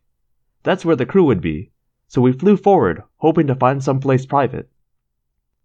The deck was stacked with containers, big steel boxes like trailers. Row after row of them lined the deck, and we could see hundreds more down in the hold. We settled in a narrow space between two rows of containers, far forward. It was like having walls all around us. Corrugated metal walls that went high over our heads. Tobias, how much time? Jake asked. Tobias twisted his head down to see the tiny watch strapped to his talon. It's been about an hour and a half. We decided to resume our human shapes. The space between the rows of containers was even narrower when we were fully human again. Brr, it's chilly out here, I said. The steel deck was cold beneath my bare feet, and even though the sun was high in the sky, we were in shadow. Man, I swear this is the worst thing about morphing, Marco said. Can someone please figure out how to morph shoes and maybe a sweater? Come on, Cassie. You're the morphing genius. I'm sick of these morphing outfits. But you look so cute in spandex, Rachel teased him. Plus, they aren't exactly fashionable.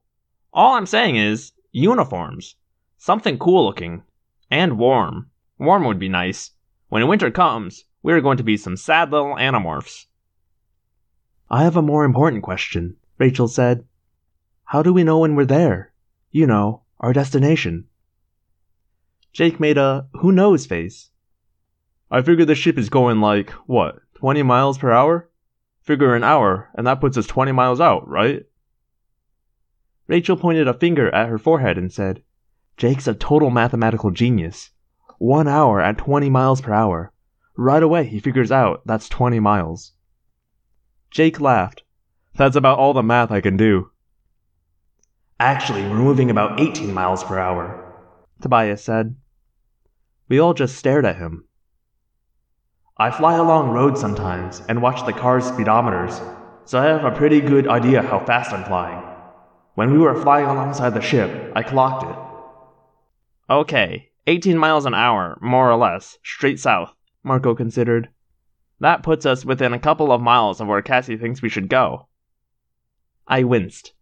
Every time anyone said something about me deciding where to go or what to do, it made me nervous. I'd better head back, Tobias said regretfully. I don't want to try and fly 18 miles back without a rest, and if I stay on the ship, I'll end up in Singapore. Singapore? Rachel asked. Yeah, I read the captain's log as we were flying alongside. That's where they're headed. Tobias flew off, leaving us the little watch.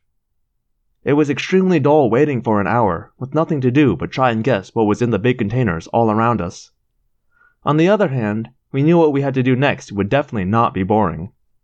So basically, we were happy to just be bored for a while, huddling together to stay warm in the whipping ocean breeze. Chapter 16 After a long time, Jake checked the watch. It's been about an hour. Cassie, what do you think? I don't know, I admitted. I I guess I was hoping that when I was back in Dolphin Morph, I'd be able to make more sense of the details the whale communicated to me. It was mostly images, and some of the images were about sounds and currents and water temperatures and stuff you can't see from the surface. Jake thought for a moment. Oh, well, now is as good a time as any, I guess. Let's head for the side. We stood up, uncramping our cold, stiff legs and arms. We moved along the row of containers toward the left side of the ship. The port side, as they say. We reached the side. There was a solid steel railing that ran all around, about waist high. Jake checked to see if we would be in view of the bridge, and we headed forward a little more to a blind spot where no one should see us. The four of us leaned over the rail and looked down at the water. It looked like it was a million miles below. Marco whistled. Man, that is some high dive. No big deal for a seagull or dolphin, but a mighty long way for a human, I agreed. We can't morph up here. We never get our dolphin bodies over the side, Rachel pointed out. Nope, Jake agreed. We have to jump in with our human bodies. All except Marco. He can't swim. I thought he could morph up here, and then we could all shove him over the side. Rachel looked skeptical. Jake? When Marco is in dolphin morph, he'll weigh like 400 pounds. Jake looked worried. I kind of didn't think about this when I was planning. I had a sinking feeling. The plan was falling apart before it had even begun. I'll lean against the railing, Marco suggested. I'll start morphing, then, before I lose my legs, you guys help shove me over. I'll finish morphing within a few seconds of hitting the water. Unless the water knocks you out and you just sink, I said flatly. Forget it. Forget it. Let's just morph back to seagulls and fly home. This is insane. Insane? Marco echoed. Hey, that's my word. Look, we came this far. I don't care! I yelled, surprised at my own passion. I'm not going to be responsible for anyone dying. This isn't going to work. I don't know where I am. I don't know where we're going. I don't know what to do. Marco laughed. Excellent pep talk, Cassie. Now I'm really looking forward to this. I was going to yell at him something like, Look, Marco, this is not a joke. But when I looked at him, I saw his face was bulging way out, forming a long, grinning beak. He had already started to morph. I'm not going to. He started to say, but his mouth no longer worked. He was growing larger, straining his weak human legs with his weight. His arms were flattening into flippers. Now! Jake said. He grabbed Marco's flipper arm. Rachel and I jumped forward and seized his legs as they began to shrivel. Heave! Jake yelled. Marco, half human, half dolphin, tumbled backwards over the railing and fell into the sea. Let's go, Jake said. Hee-haw! Rachel said with a wild grin. She jumped up on the railing, balancing for a moment like the gymnast she was, then launched herself off in a neat swan dive. Jake and I exchanged a glance. Rachel, he said, rolling his eyes. She's your cousin, I pointed out. On the count of three. One, two. Ah! I climbed over the railing and launched myself as far from the steel wall of the ship as I could. Ah! I fell for what seemed like a very long time. Paloosh! I hit the water feet first and plowed beneath the surface in a pillar of bubbles. The cold shocked me. The water was like ice, and just a few feet away was the intimidating steel wall of the tanker, sliding past at what felt like incredible speed. I kicked my feet and began to rise to the surface. I've been a swimmer since I was little, but it frightened me, being this far out in water this deep. This wasn't a pool or a pond. This was the ocean, twenty miles from land. I broke the surface and gasped a lungful of air and a mouthful of salt water. What had looked like a little choppiness from up in the ship felt like towering waves down here. I couldn't see any of the others. All I could see was the side of the ship. Come on, Cassie, I told myself. Morph. Do it. This is no place for a person. There is just about nothing as helpless as a human being in the ocean. Without my ability to morph, I would not have lasted an hour. I felt the changes begin as I focused on morphing. At first, I thought it would kill me. I soon had most of the weight of a dolphin, with nothing but my human feet paddling to keep my head above water. My arms had already become flippers. A wave washed over me, leaving me spluttering from my mouth and my blowhole at the same time. I realized I could no longer keep my head above water. I took a deep lungful and let myself sink. As my eyes went from human to dolphin, my underwater vision improved. I could see other figures kicking and writhing in the water around me. Jake, half changed. Rachel, almost complete. Marco, with a dolphin grin, looking amused. Then, with a kick of my newly completed tail, I knew I was safe. I had made the change. I was a dolphin in a dolphin's world. The human clumsiness, the human cold, the human fear of an alien environment, all evaporated. I was warm and in control and right where I should be. Everyone okay? One by one they answered. We had made it. Too bad this was just the easy part of the mission. Well, that was fun, Marco said sardonically. Let's never do it again. Cassie? Jake prodded me. I tried to relax, to let my human mind recede just a little. I needed to listen to the dolphin instincts. I needed to understand the whale's instructions. Something no human could ever do. Not far, I said. We're just a few, um. Forget it, there's no words for it. Just believe me, we're close. After you, Cassie, Jake said. It felt strange taking the lead, but only I knew the way. We traveled near the surface for a while. This made things confusing for me, because whales go deeper, and the world the whale saw and knew was a deeper world than I, as a dolphin, experienced. And yet, I knew I was going in the right direction. My echolocating clicks painted murky, half understood pictures in my mind of underwater hills and valleys and rifts. I felt currents tugging at me. I sensed changes in water temperature. In the end, I just knew. Okay, everyone get a good lungful, I said. We surfaced, blew out the still air, and filled our lungs with the good clean ocean air. Hey, what's that? It was Rachel. What? I asked her. Over there. It's a helicopter. We all watched as a helicopter flew low and very slowly over the water. It was just a few hundred yards away, and with our dolphin vision, we couldn't see it as well as we might have with our human eyes. But as it flew closer, I could see that it was dragging a cable through the water. Some sort of sensor, Jake speculated. They're looking for something in the water, Marco agreed. It's them, I said. No one argued. We all knew it was true. Controllers were flying that helicopter. The Yeerks were here. Chapter 17 Everyone take in as much air as you can, I said again. We're going deep. We dove and swam almost straight down. Down, down, leaving the bright barrier behind. Away from the sun. Away from the light. Away from the air that we needed just as much as humans did. I echolocated a school of fish ahead, just below us. But we weren't there to eat lunch. We swam through the fish, and still we headed down, down until we could see the ocean floor beneath us.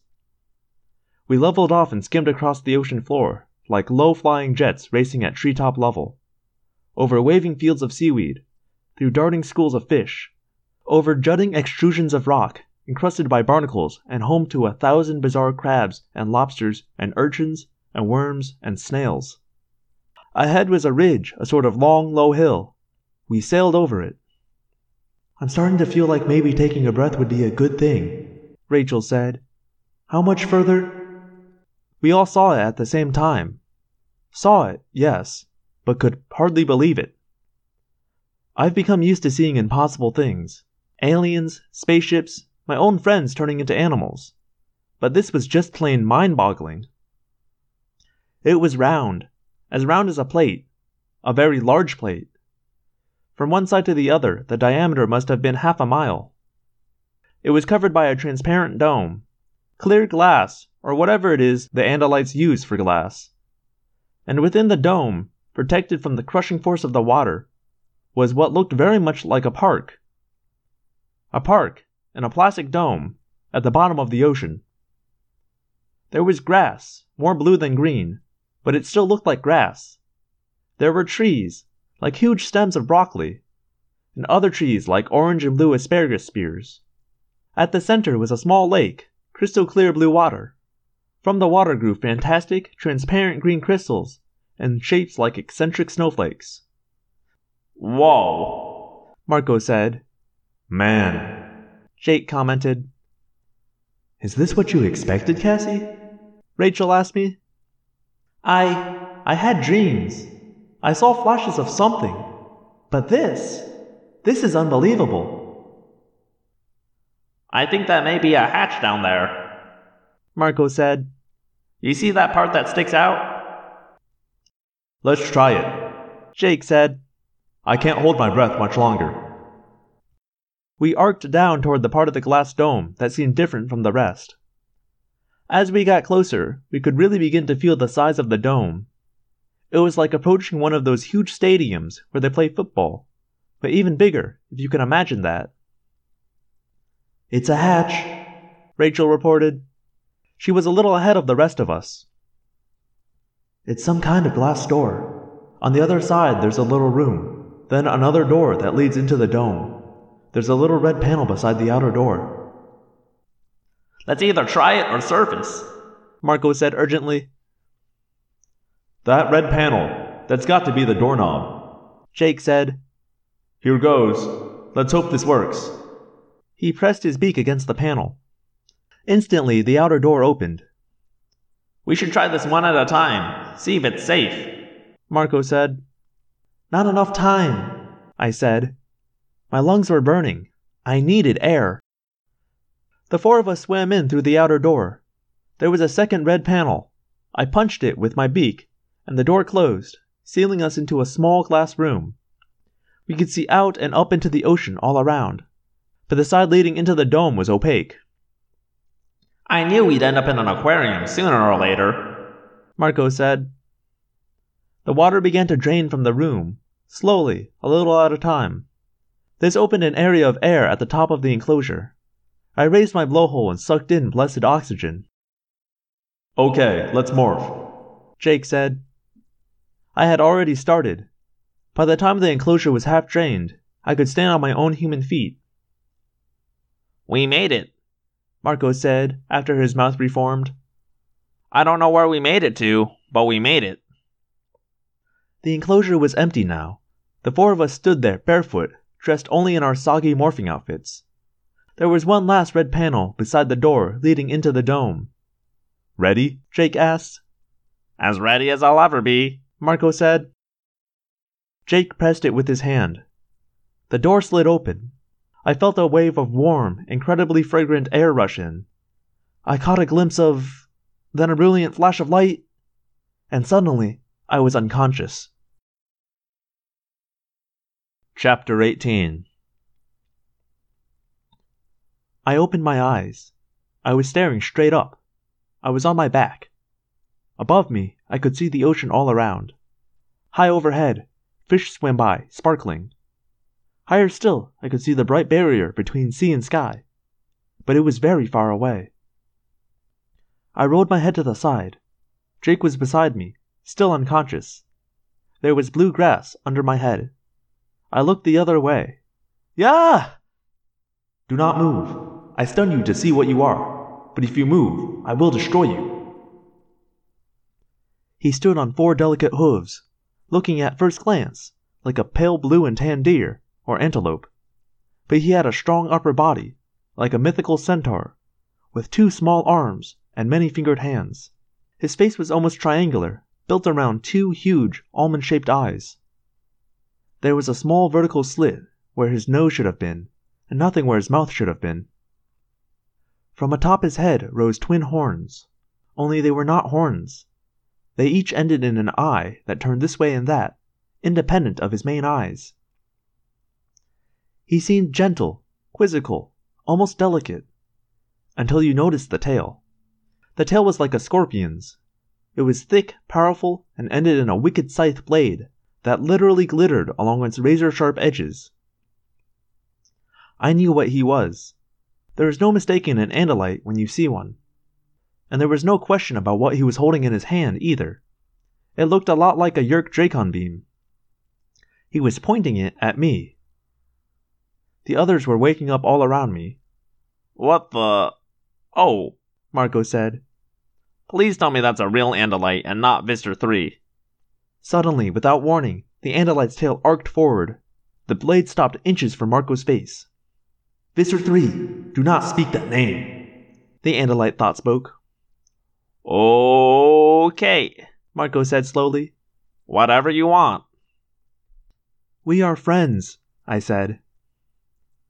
I do not know you, the Andalite said. But he withdrew his tail, and Marco started breathing again. You called me, I said. We've come to help you. Called? You heard my call? He fixed all four of his eyes on me. What are you? Human, a person of Earth. I have seen images of your kind. My call was to my cousins. How did you hear it? I don't know, I admitted. I heard it in my dreams. So did a friend of mine. We guessed it was an Andalite. We wanted to help. What do you know of Andalites? My people are not known to humans. You do not travel the stars. You know only your own planet. My elder cousins have taught me this. We knew one Andalite. We were with him when. when he was killed.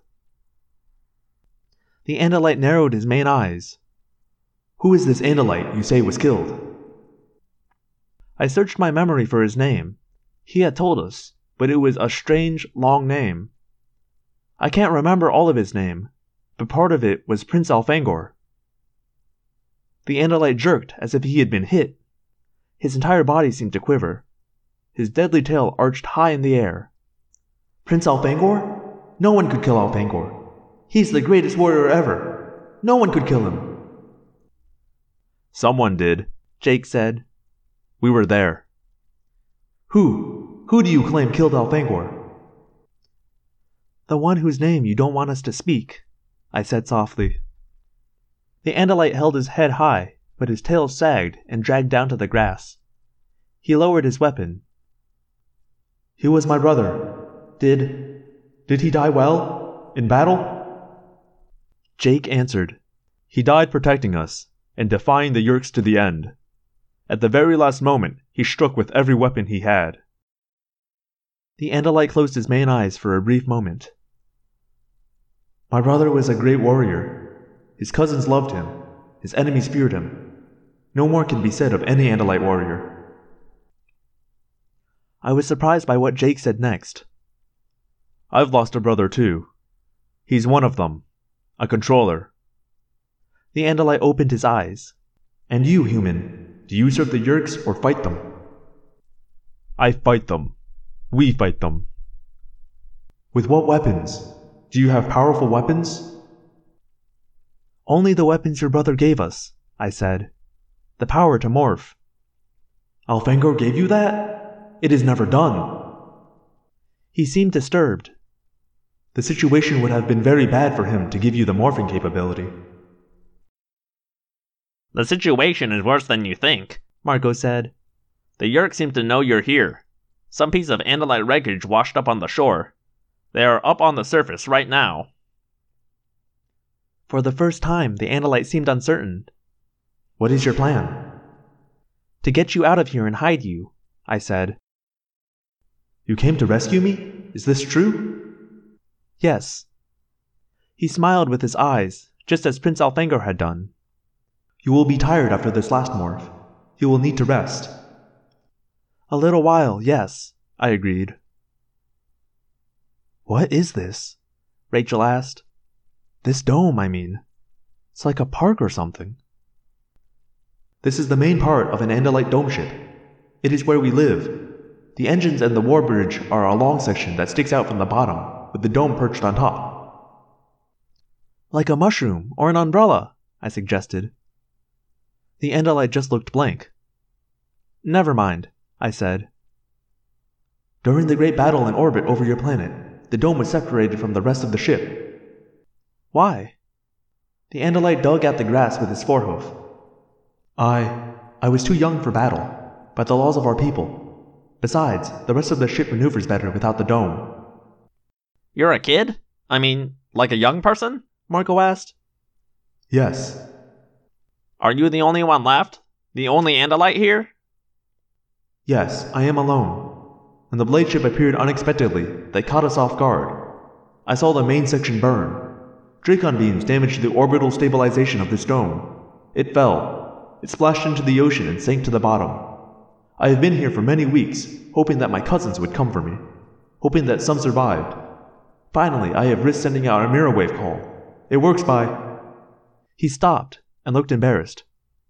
I am not supposed to explain Andalite technology. My brother will. He would have been angry with me. Just you survived, I said sadly. Just me, he said. No prince, no warriors. I felt a sinking in the pit of my stomach. I think the others felt the same way. I guess we'd all kind of been hoping this Andalite would be like the prince a leader, someone who would take over the battle, someone who knew more than we did. We're young too, I said. Too young to fight, according to the laws of our people. But still, you fight. We feel like we don't have a choice. Look, we don't even know your name. This is Jake, Rachel, Marco. I'm Cassie. There's one more. His name is Tobias. I am Aximili Esgarrouth Isthill. We all just kind of stared. Ax, Marco said. Pleased to meet you. Who is your prince? One by one, we looked at Jake. Oh, give me a break, Jake said. I'm not anyone's prince. But the Andalite had stepped forward. He bowed his head and lowered his tail. I will fight for you, Prince Jake, until I can return to my cousins. Chapter 19 this is a Darishal tree. Ax said. He pointed to one of the asparagus like spears that grew straight and tall. He was showing us around while we recuperated from the morphing. And that we call an Enos Irmarf. What? I didn't see what he was pointing at. That, the way the lake curves forward into the grass, framed by the Daroshal trees. You have a word for something like that? I asked. There are many names for the many ways the water and sky and field interact, he explained, and for the way the sun and the moons hang in the sky of our planet and cast their light, in one way or another, on the different aspects of the world. Rachel caught my eye and silently mouthed the words, He's cute. Then she winked. I wasn't sure I agreed. Andalites are halfway between looking cute and looking scary. You can get past the weird stalk eyes and the fact that they don't have mouths, at least not that you can see, but the scorpion like tail is far from cute. It reminded me of the sharks. You all live here? Marco wondered. I mean, just out in the open? Out on the grass? Where else would we live? Here we have space to run. There must always be space to run. This is actually like being on another planet, Jake marveled. This is all like part of the Andalite world. Yes, we take our home with us into space. It angers the Yeerks. He added grimly. Why do they care what you take into space? Marco asked. It is part of everything they hate and would destroy if they could. The Yeerks would take our world and make it as barren as their own, as they will to your planet unless they are stopped. I grabbed Ax's arm. What? What are you saying? What do you mean about making the planet barren? He turned his big eyes on me. The usual Yeerk pattern. Once a planet is under their control, they alter it to suit their own desires. They will leave enough of the planet and animal species to keep their host bodies fed, humans in the case of Earth, and the rest they eliminate. He said it like it was obvious, like it was just something I should know. He started to move on, but I held his arm tightly. Wait, wait, I don't think I understand you. What do you mean they eliminate species? They eliminate them. They will make Earth as much like the Yeerk homeworld as possible. They will destroy most of the plants and all of the animal species except those they eat. I let go of his arm. I rocked back and grabbed at the air for balance. I felt like I'd been hit by a car. No, I whispered. That can't be. You're just saying that because you don't like the Yeerks. The others were staring. No one was moving. Ax looked around at us. His eyes narrowed.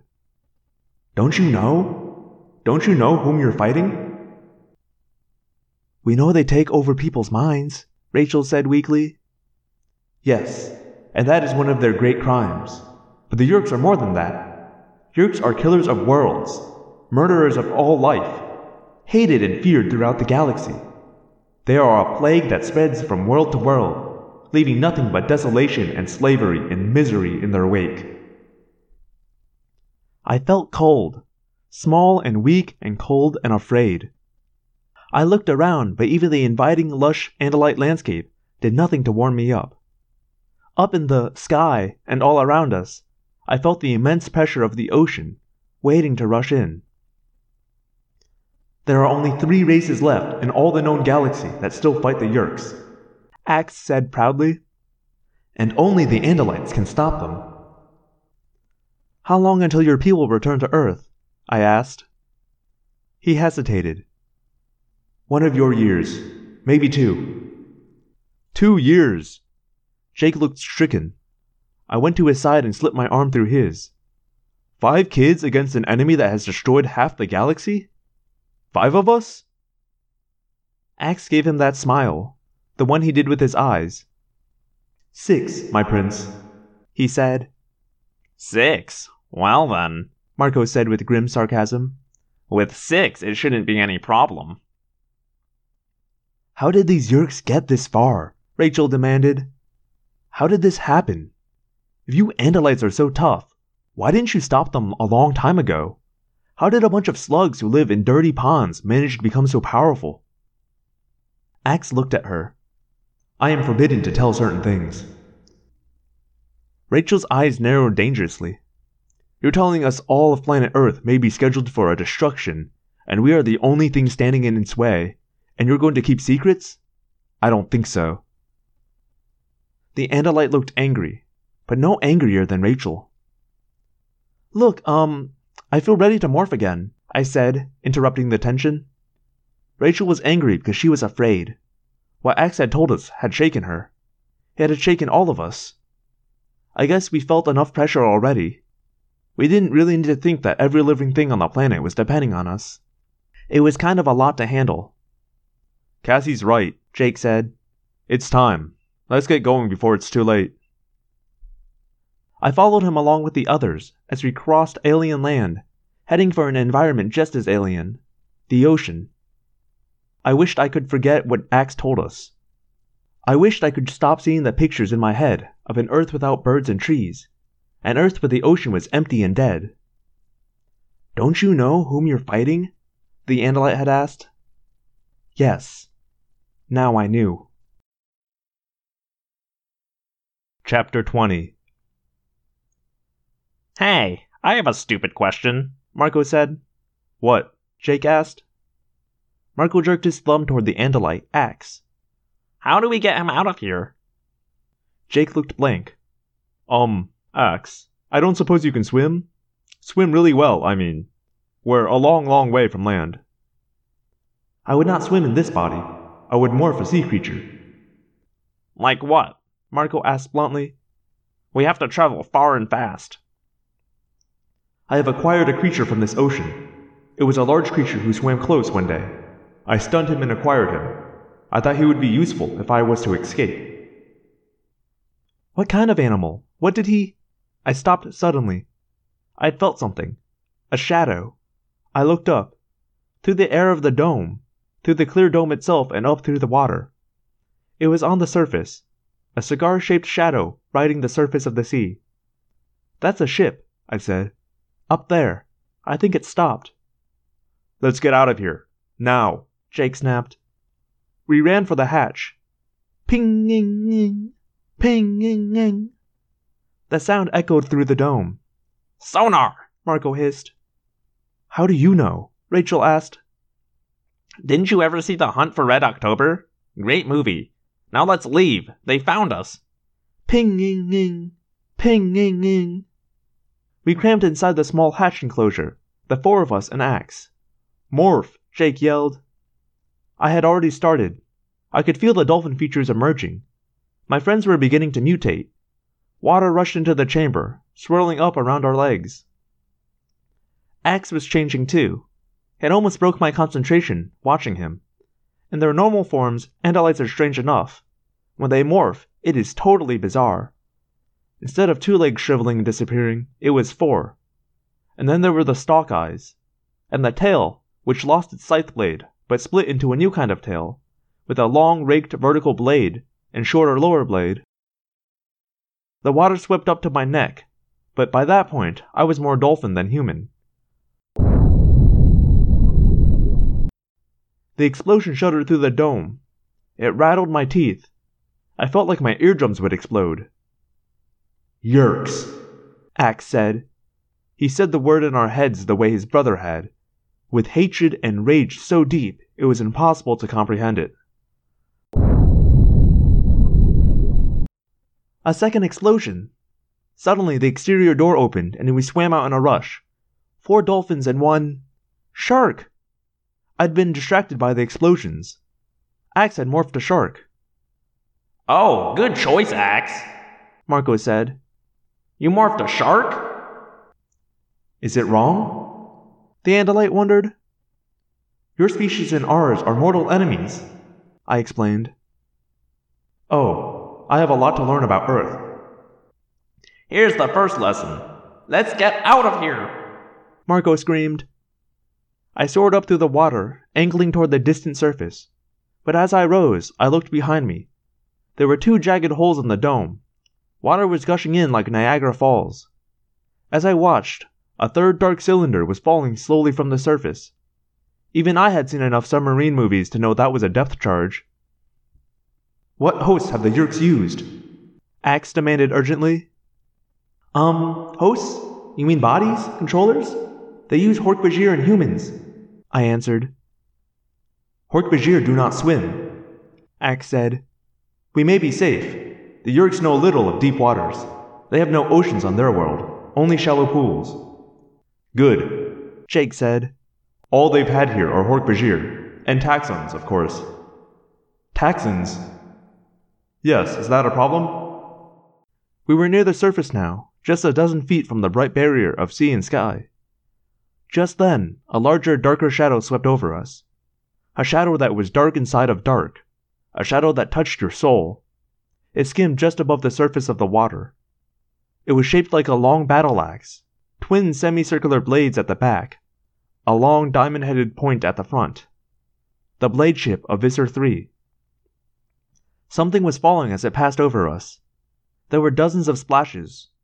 I rolled over to get a better look. What I saw made my flesh crawl. Taxxons, in the water, coming toward us. Those nasty worms can swim? Marco yelled. But the answer was obvious. The Taxxons, ten foot long centipedes bristling with dozens of pairs of sharp needle legs, were racing after us. And they were very fast in the water. Very fast. From this angle, we couldn't see the several red jelly eyes, but we could see the circular mouth at the top of each vile body. I had seen Taxxons straining to catch bits of Prince Elfangor as Visser III devoured him. I had seen Taxxons, on orders from Visser III, devour one of their own. Tell me, Ax said. I have the feeling this body I am in might be able to fight. Is that true? I grinned inwardly. Yes, Ax, Sharks can fight. Then, Prince Jake, shall we deal with these Taxxon scum? Don't call me Prince, Jake said. And the answer is yes. Let's go kick some Taxxon butt. Chapter 21 There were a dozen Taxxons in the water. Five of us, swimming in a straight line. The Taxxons were faster. But, as we soon discovered, we were more maneuverable. Pick a target, Jake said tersely. I focused on one of the big worms, but I had to force myself into the fight. This was not a shark, and the dolphin's instinctive dislike of sharks was not there to prod me. I had to find the will to fight in my own human mind. It was not such an easy thing. I had fought the Yeerks to preserve human freedom. Now I fought to help the entire world. Still, fighting does not come naturally to me. And yet, I knew what I had to do. The Yeerks would show no mercy. If the Taxxons won, we would be killed, or worse. I powered toward one of the Taxxons as he powered toward me. We were like two trains running on the same track, head to head. At the last possible second, with the gaping red mouth of the Taxxon just a foot away, I zoomed sideways, arched my back, and rammed the Taxxon's side. I expected it to be like the shark hard, tough, unyielding. It was not. It was like hitting a soggy paper bag with a sledgehammer. The Taxxon burst like a dropped watermelon. Ah! I wanted to throw up. I beat the water with my tail and recoiled from the horrible scene I had created. All around me, the battle raged. Dolphin against Taxxon, an Ax's shark against Taxxon. Scientists believe that sharks are one of the oldest species of animals still in existence. Nature built them as perfect predators, perfect killing machines. Nature hasn't had to revise or update them much. They were built right the first time. Dolphins are very different. Scientists say that millions of years ago, dolphins were land animals. Sea mammals not very different from humans and other mammals. They evolved their way back into the ocean. Part of that evolution included learning to cope with predators, with killer whales and sharks. I don't know what sea the Taxxon race evolved in, I don't know what natural predator they faced there. But they were not ready for this ocean. They were not ready to go one on one with the masters of Earth's deep seas. They were no match for dolphin or shark.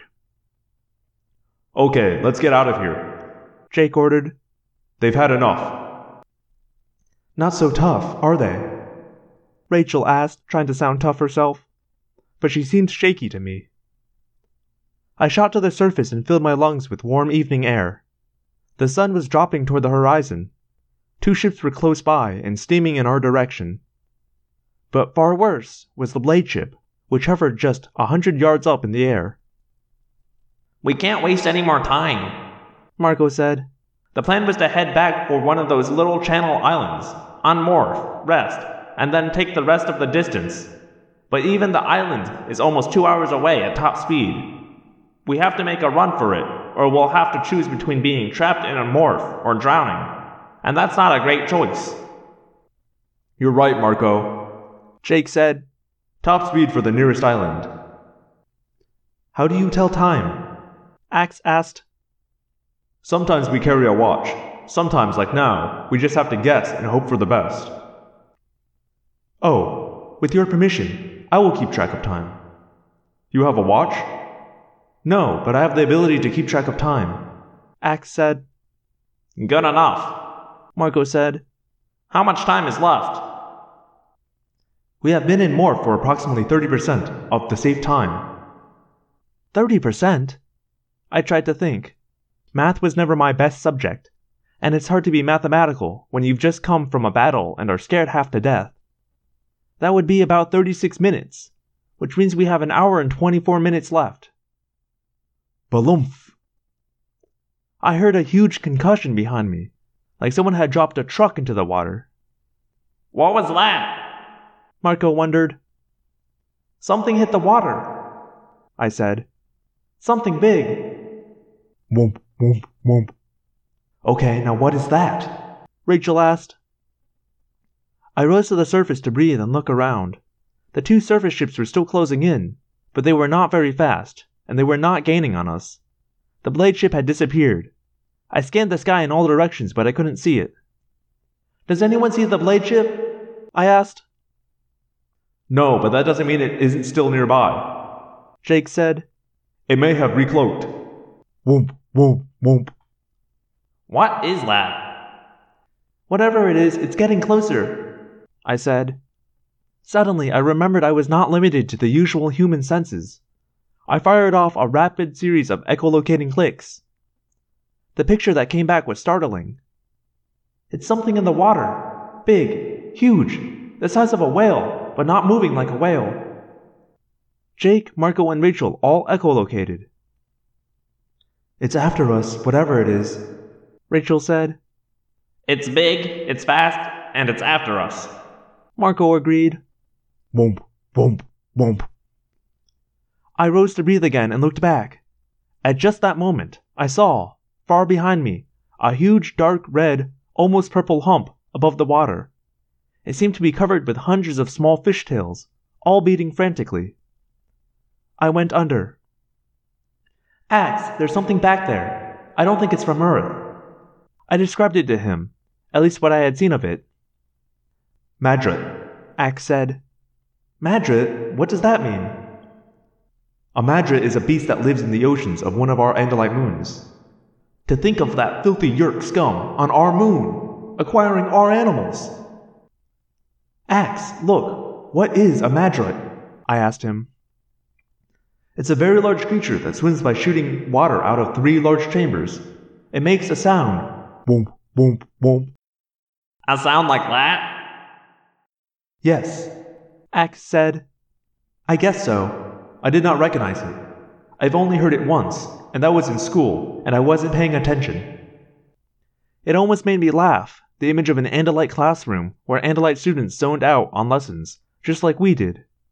But it really wasn't a good time for laughing. Whoomp, whoomp, whoomp. But that is no true Madret, Ax said. No, Jake agreed. Then you know who and what is chasing us? Ax seemed surprised. You understand that this is Visser 3 in Morph. We've met before, Rachel said tersely. You have fought Visser 3? And you still live? That definitely surprised the Andalite. I honor you. Yeah, swell, thanks. Marco said dryly. But I'd trade that honor for a good outboard engine, so I could outrun that evil creep. Womp, womp, womp. Chapter 22 The creature Visser 3 had become did not tire. We did. I felt like I had been swimming forever. Half an hour into the chase, I was exhausted.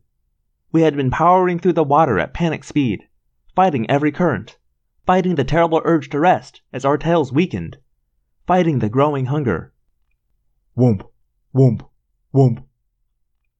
The Madrit never tired. It never weakened. It gained on us, a foot at a time, bit by bit. I could see it now, a huge purple and red mottled bag that undulated and oozed through the water. It was propelled by three huge water sacs, firing one after another. Between those loud bursts, the hundreds of tiny tails that covered its entire surface thrashed and kept up momentum. Whoomp, whoomp, whoomp. Then he spoke. We had all heard that silent voice in our heads before. It was like hearing the most terrible curses. It was pure malice and hatred poured directly into our brains. I am coming for you, brave Andalite warriors, Visser 3 sneered. I am coming for you. That voice churned my insides.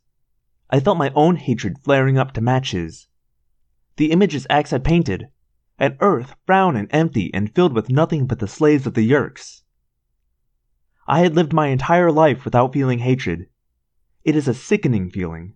It burns and burns, and sometimes you think it's a fire that will never go out. I am coming for you.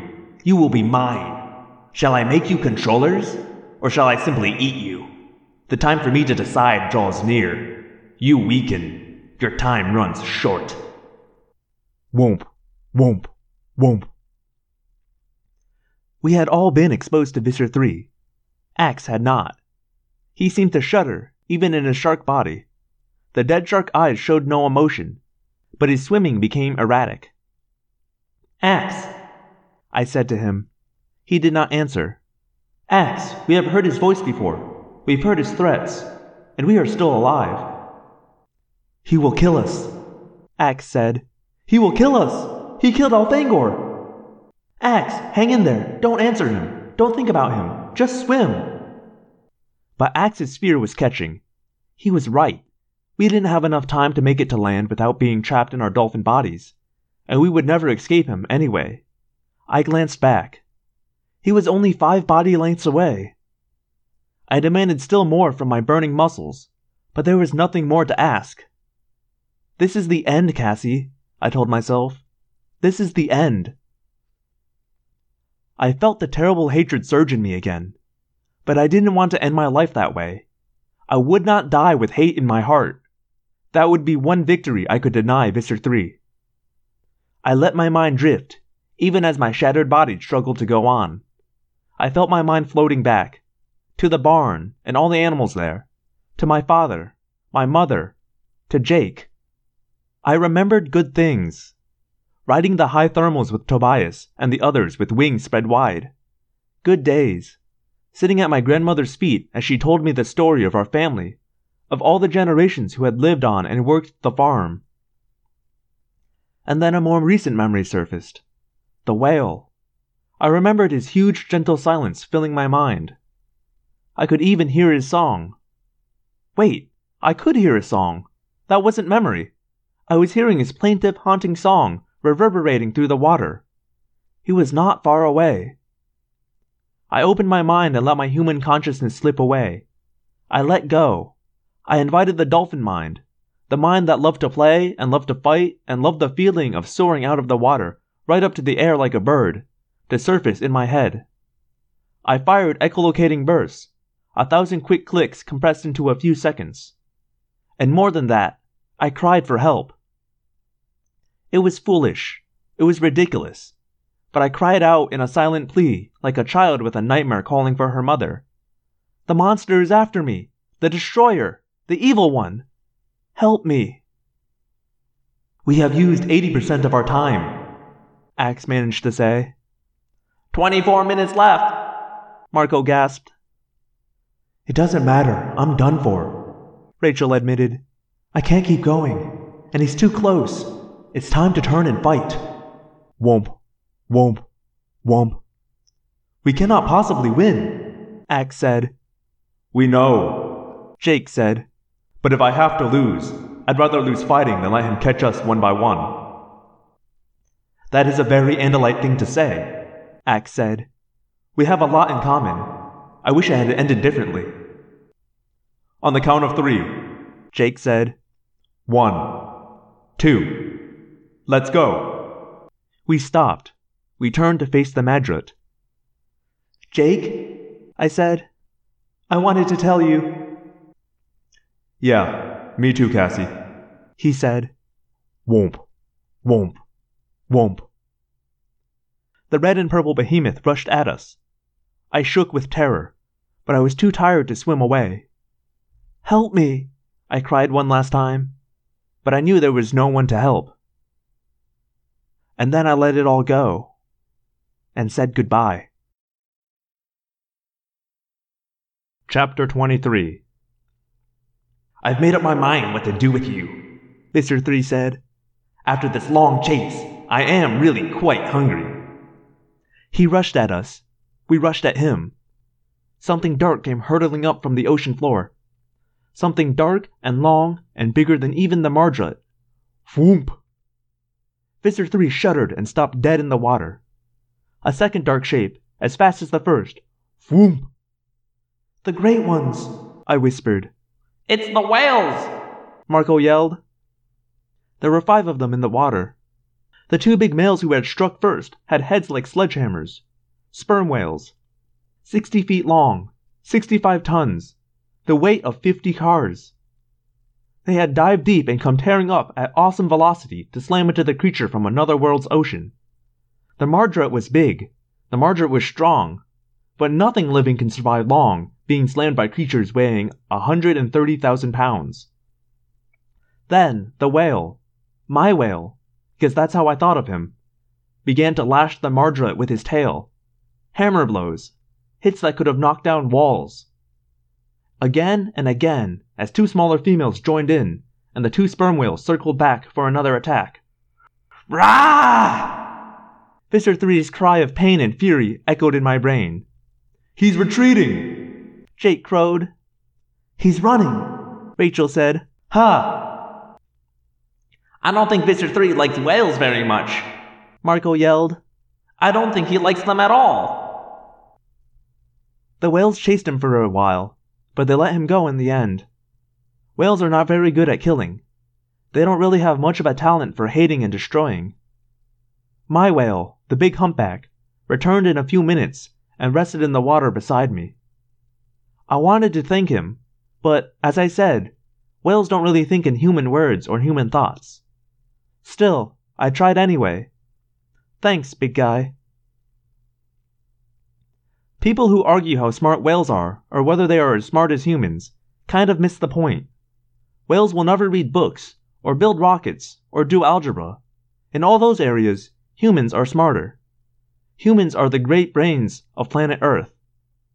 But it isn't necessary to believe whales are as smart as humans to believe that they are great. They don't have to know the words to sing songs. They don't have to be anything but what they are to be magnificent. And even though I don't really know what a soul is, I know this. If humans have them, then so do whales. I wanted to thank him for responding to my call for help, but I had a strange feeling as he opened his great heart to the dolphin mind that was in my own, that he hadn't just come in response to me. I had the feeling, and that's all it was a feeling, that in some way the sea itself had called him to respond to the presence of an abomination.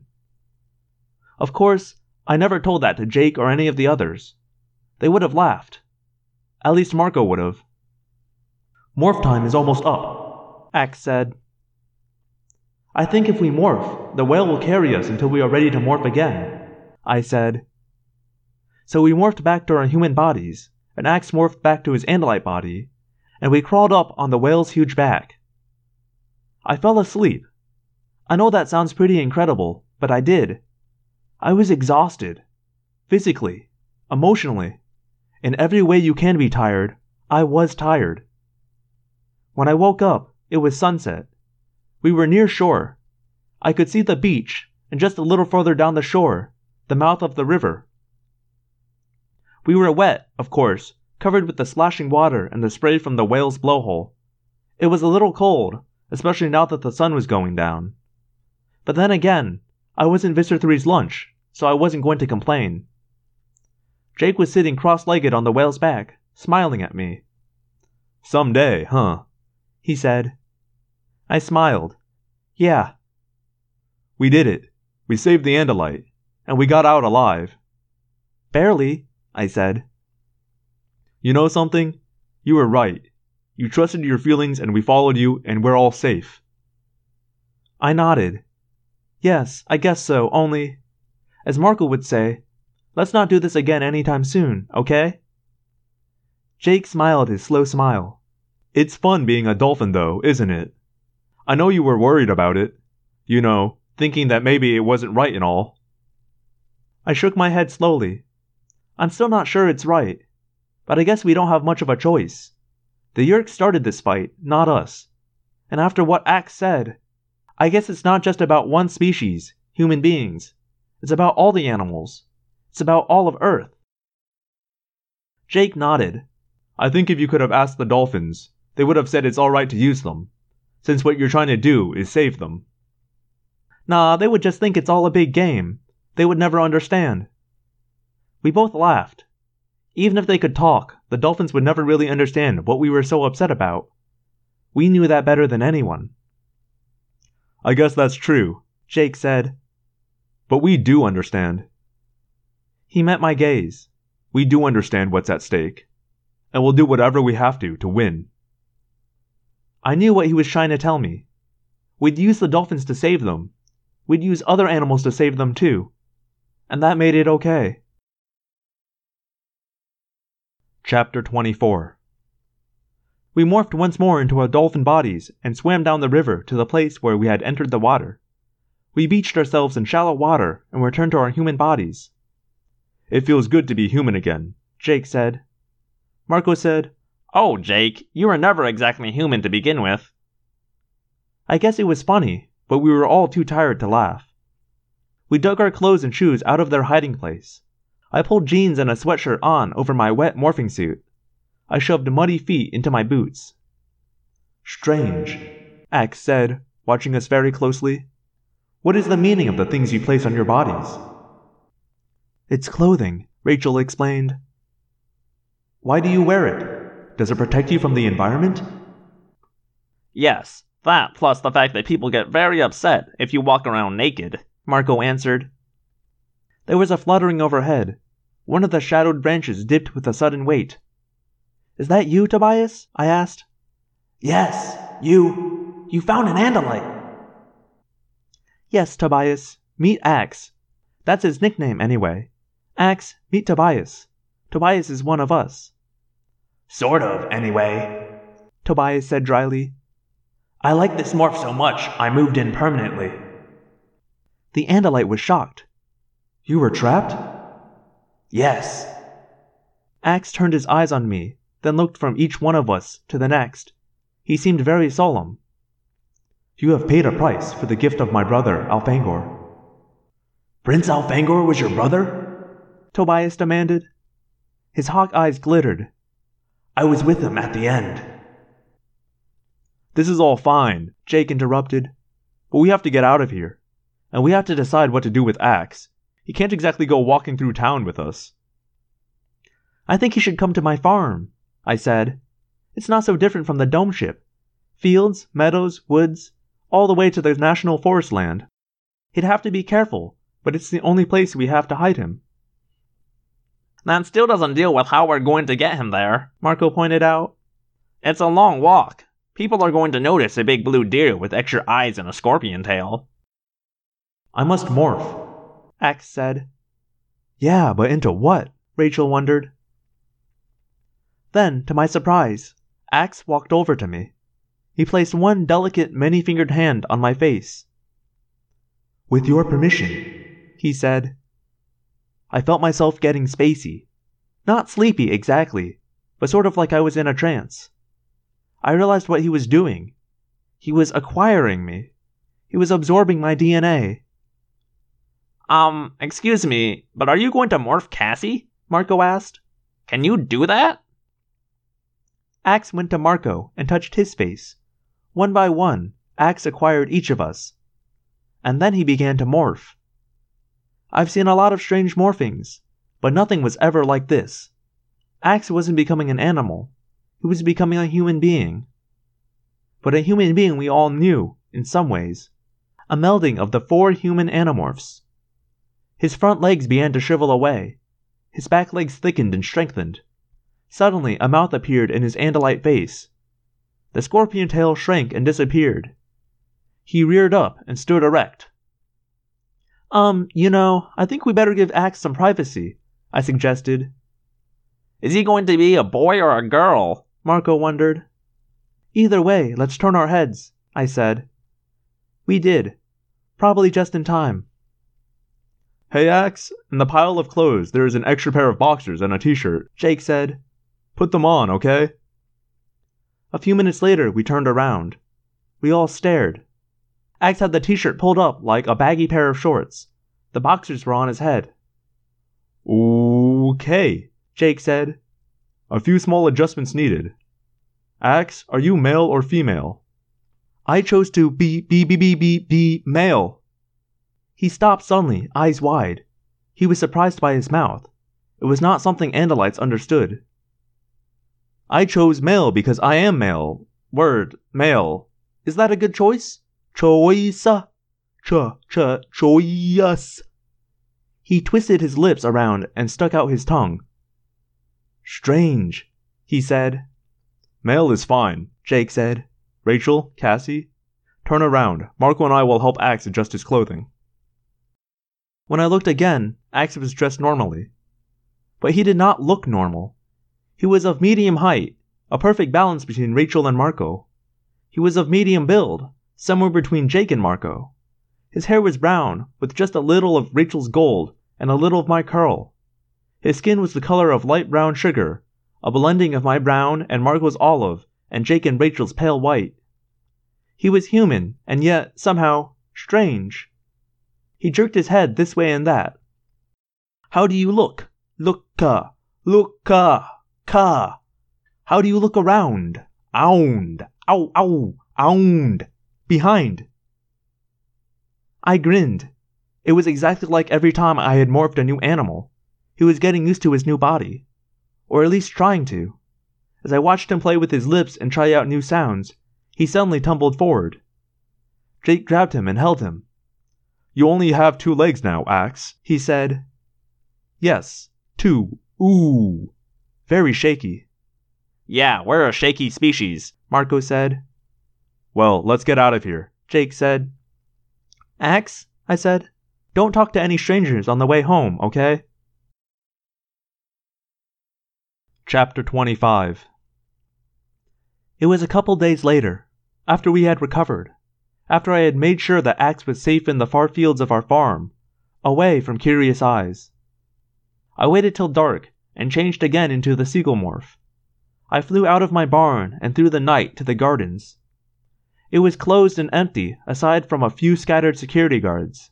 They would have stopped me if I had tried to enter normally, but no one was looking out for seagulls. I landed near the dolphin tank and became human again. There were no lights on and just a sliver of moon, but I could hear the dolphins swimming. One came over to me, curious about why a human would be hanging around at night. Hi, I said. Sorry, I don't have any food for you. Then I climbed up on the side of the tank. I let myself go, slipping into the cool water. Three of the dolphins came over to take a look. This was definitely something unusual. Some strange human was getting into the pool with them. This was a new game. I began to morph. This definitely got their attention. All six dolphins swam around, looking up at me, sideways at me, back at me as they passed. And slowly, I became one of them. It was a dumb thing to do, really. I knew it was dumb. But it felt like something I had to do. I wanted to show them what I had done, I wanted their permission to become one of them. I wanted to find some way to tell them everything. But you know, once I was in that dolphin body again, it was hard to remember all my solemn worries. It was hard to remember why I had come. Hard to remember fear and worry and guilt.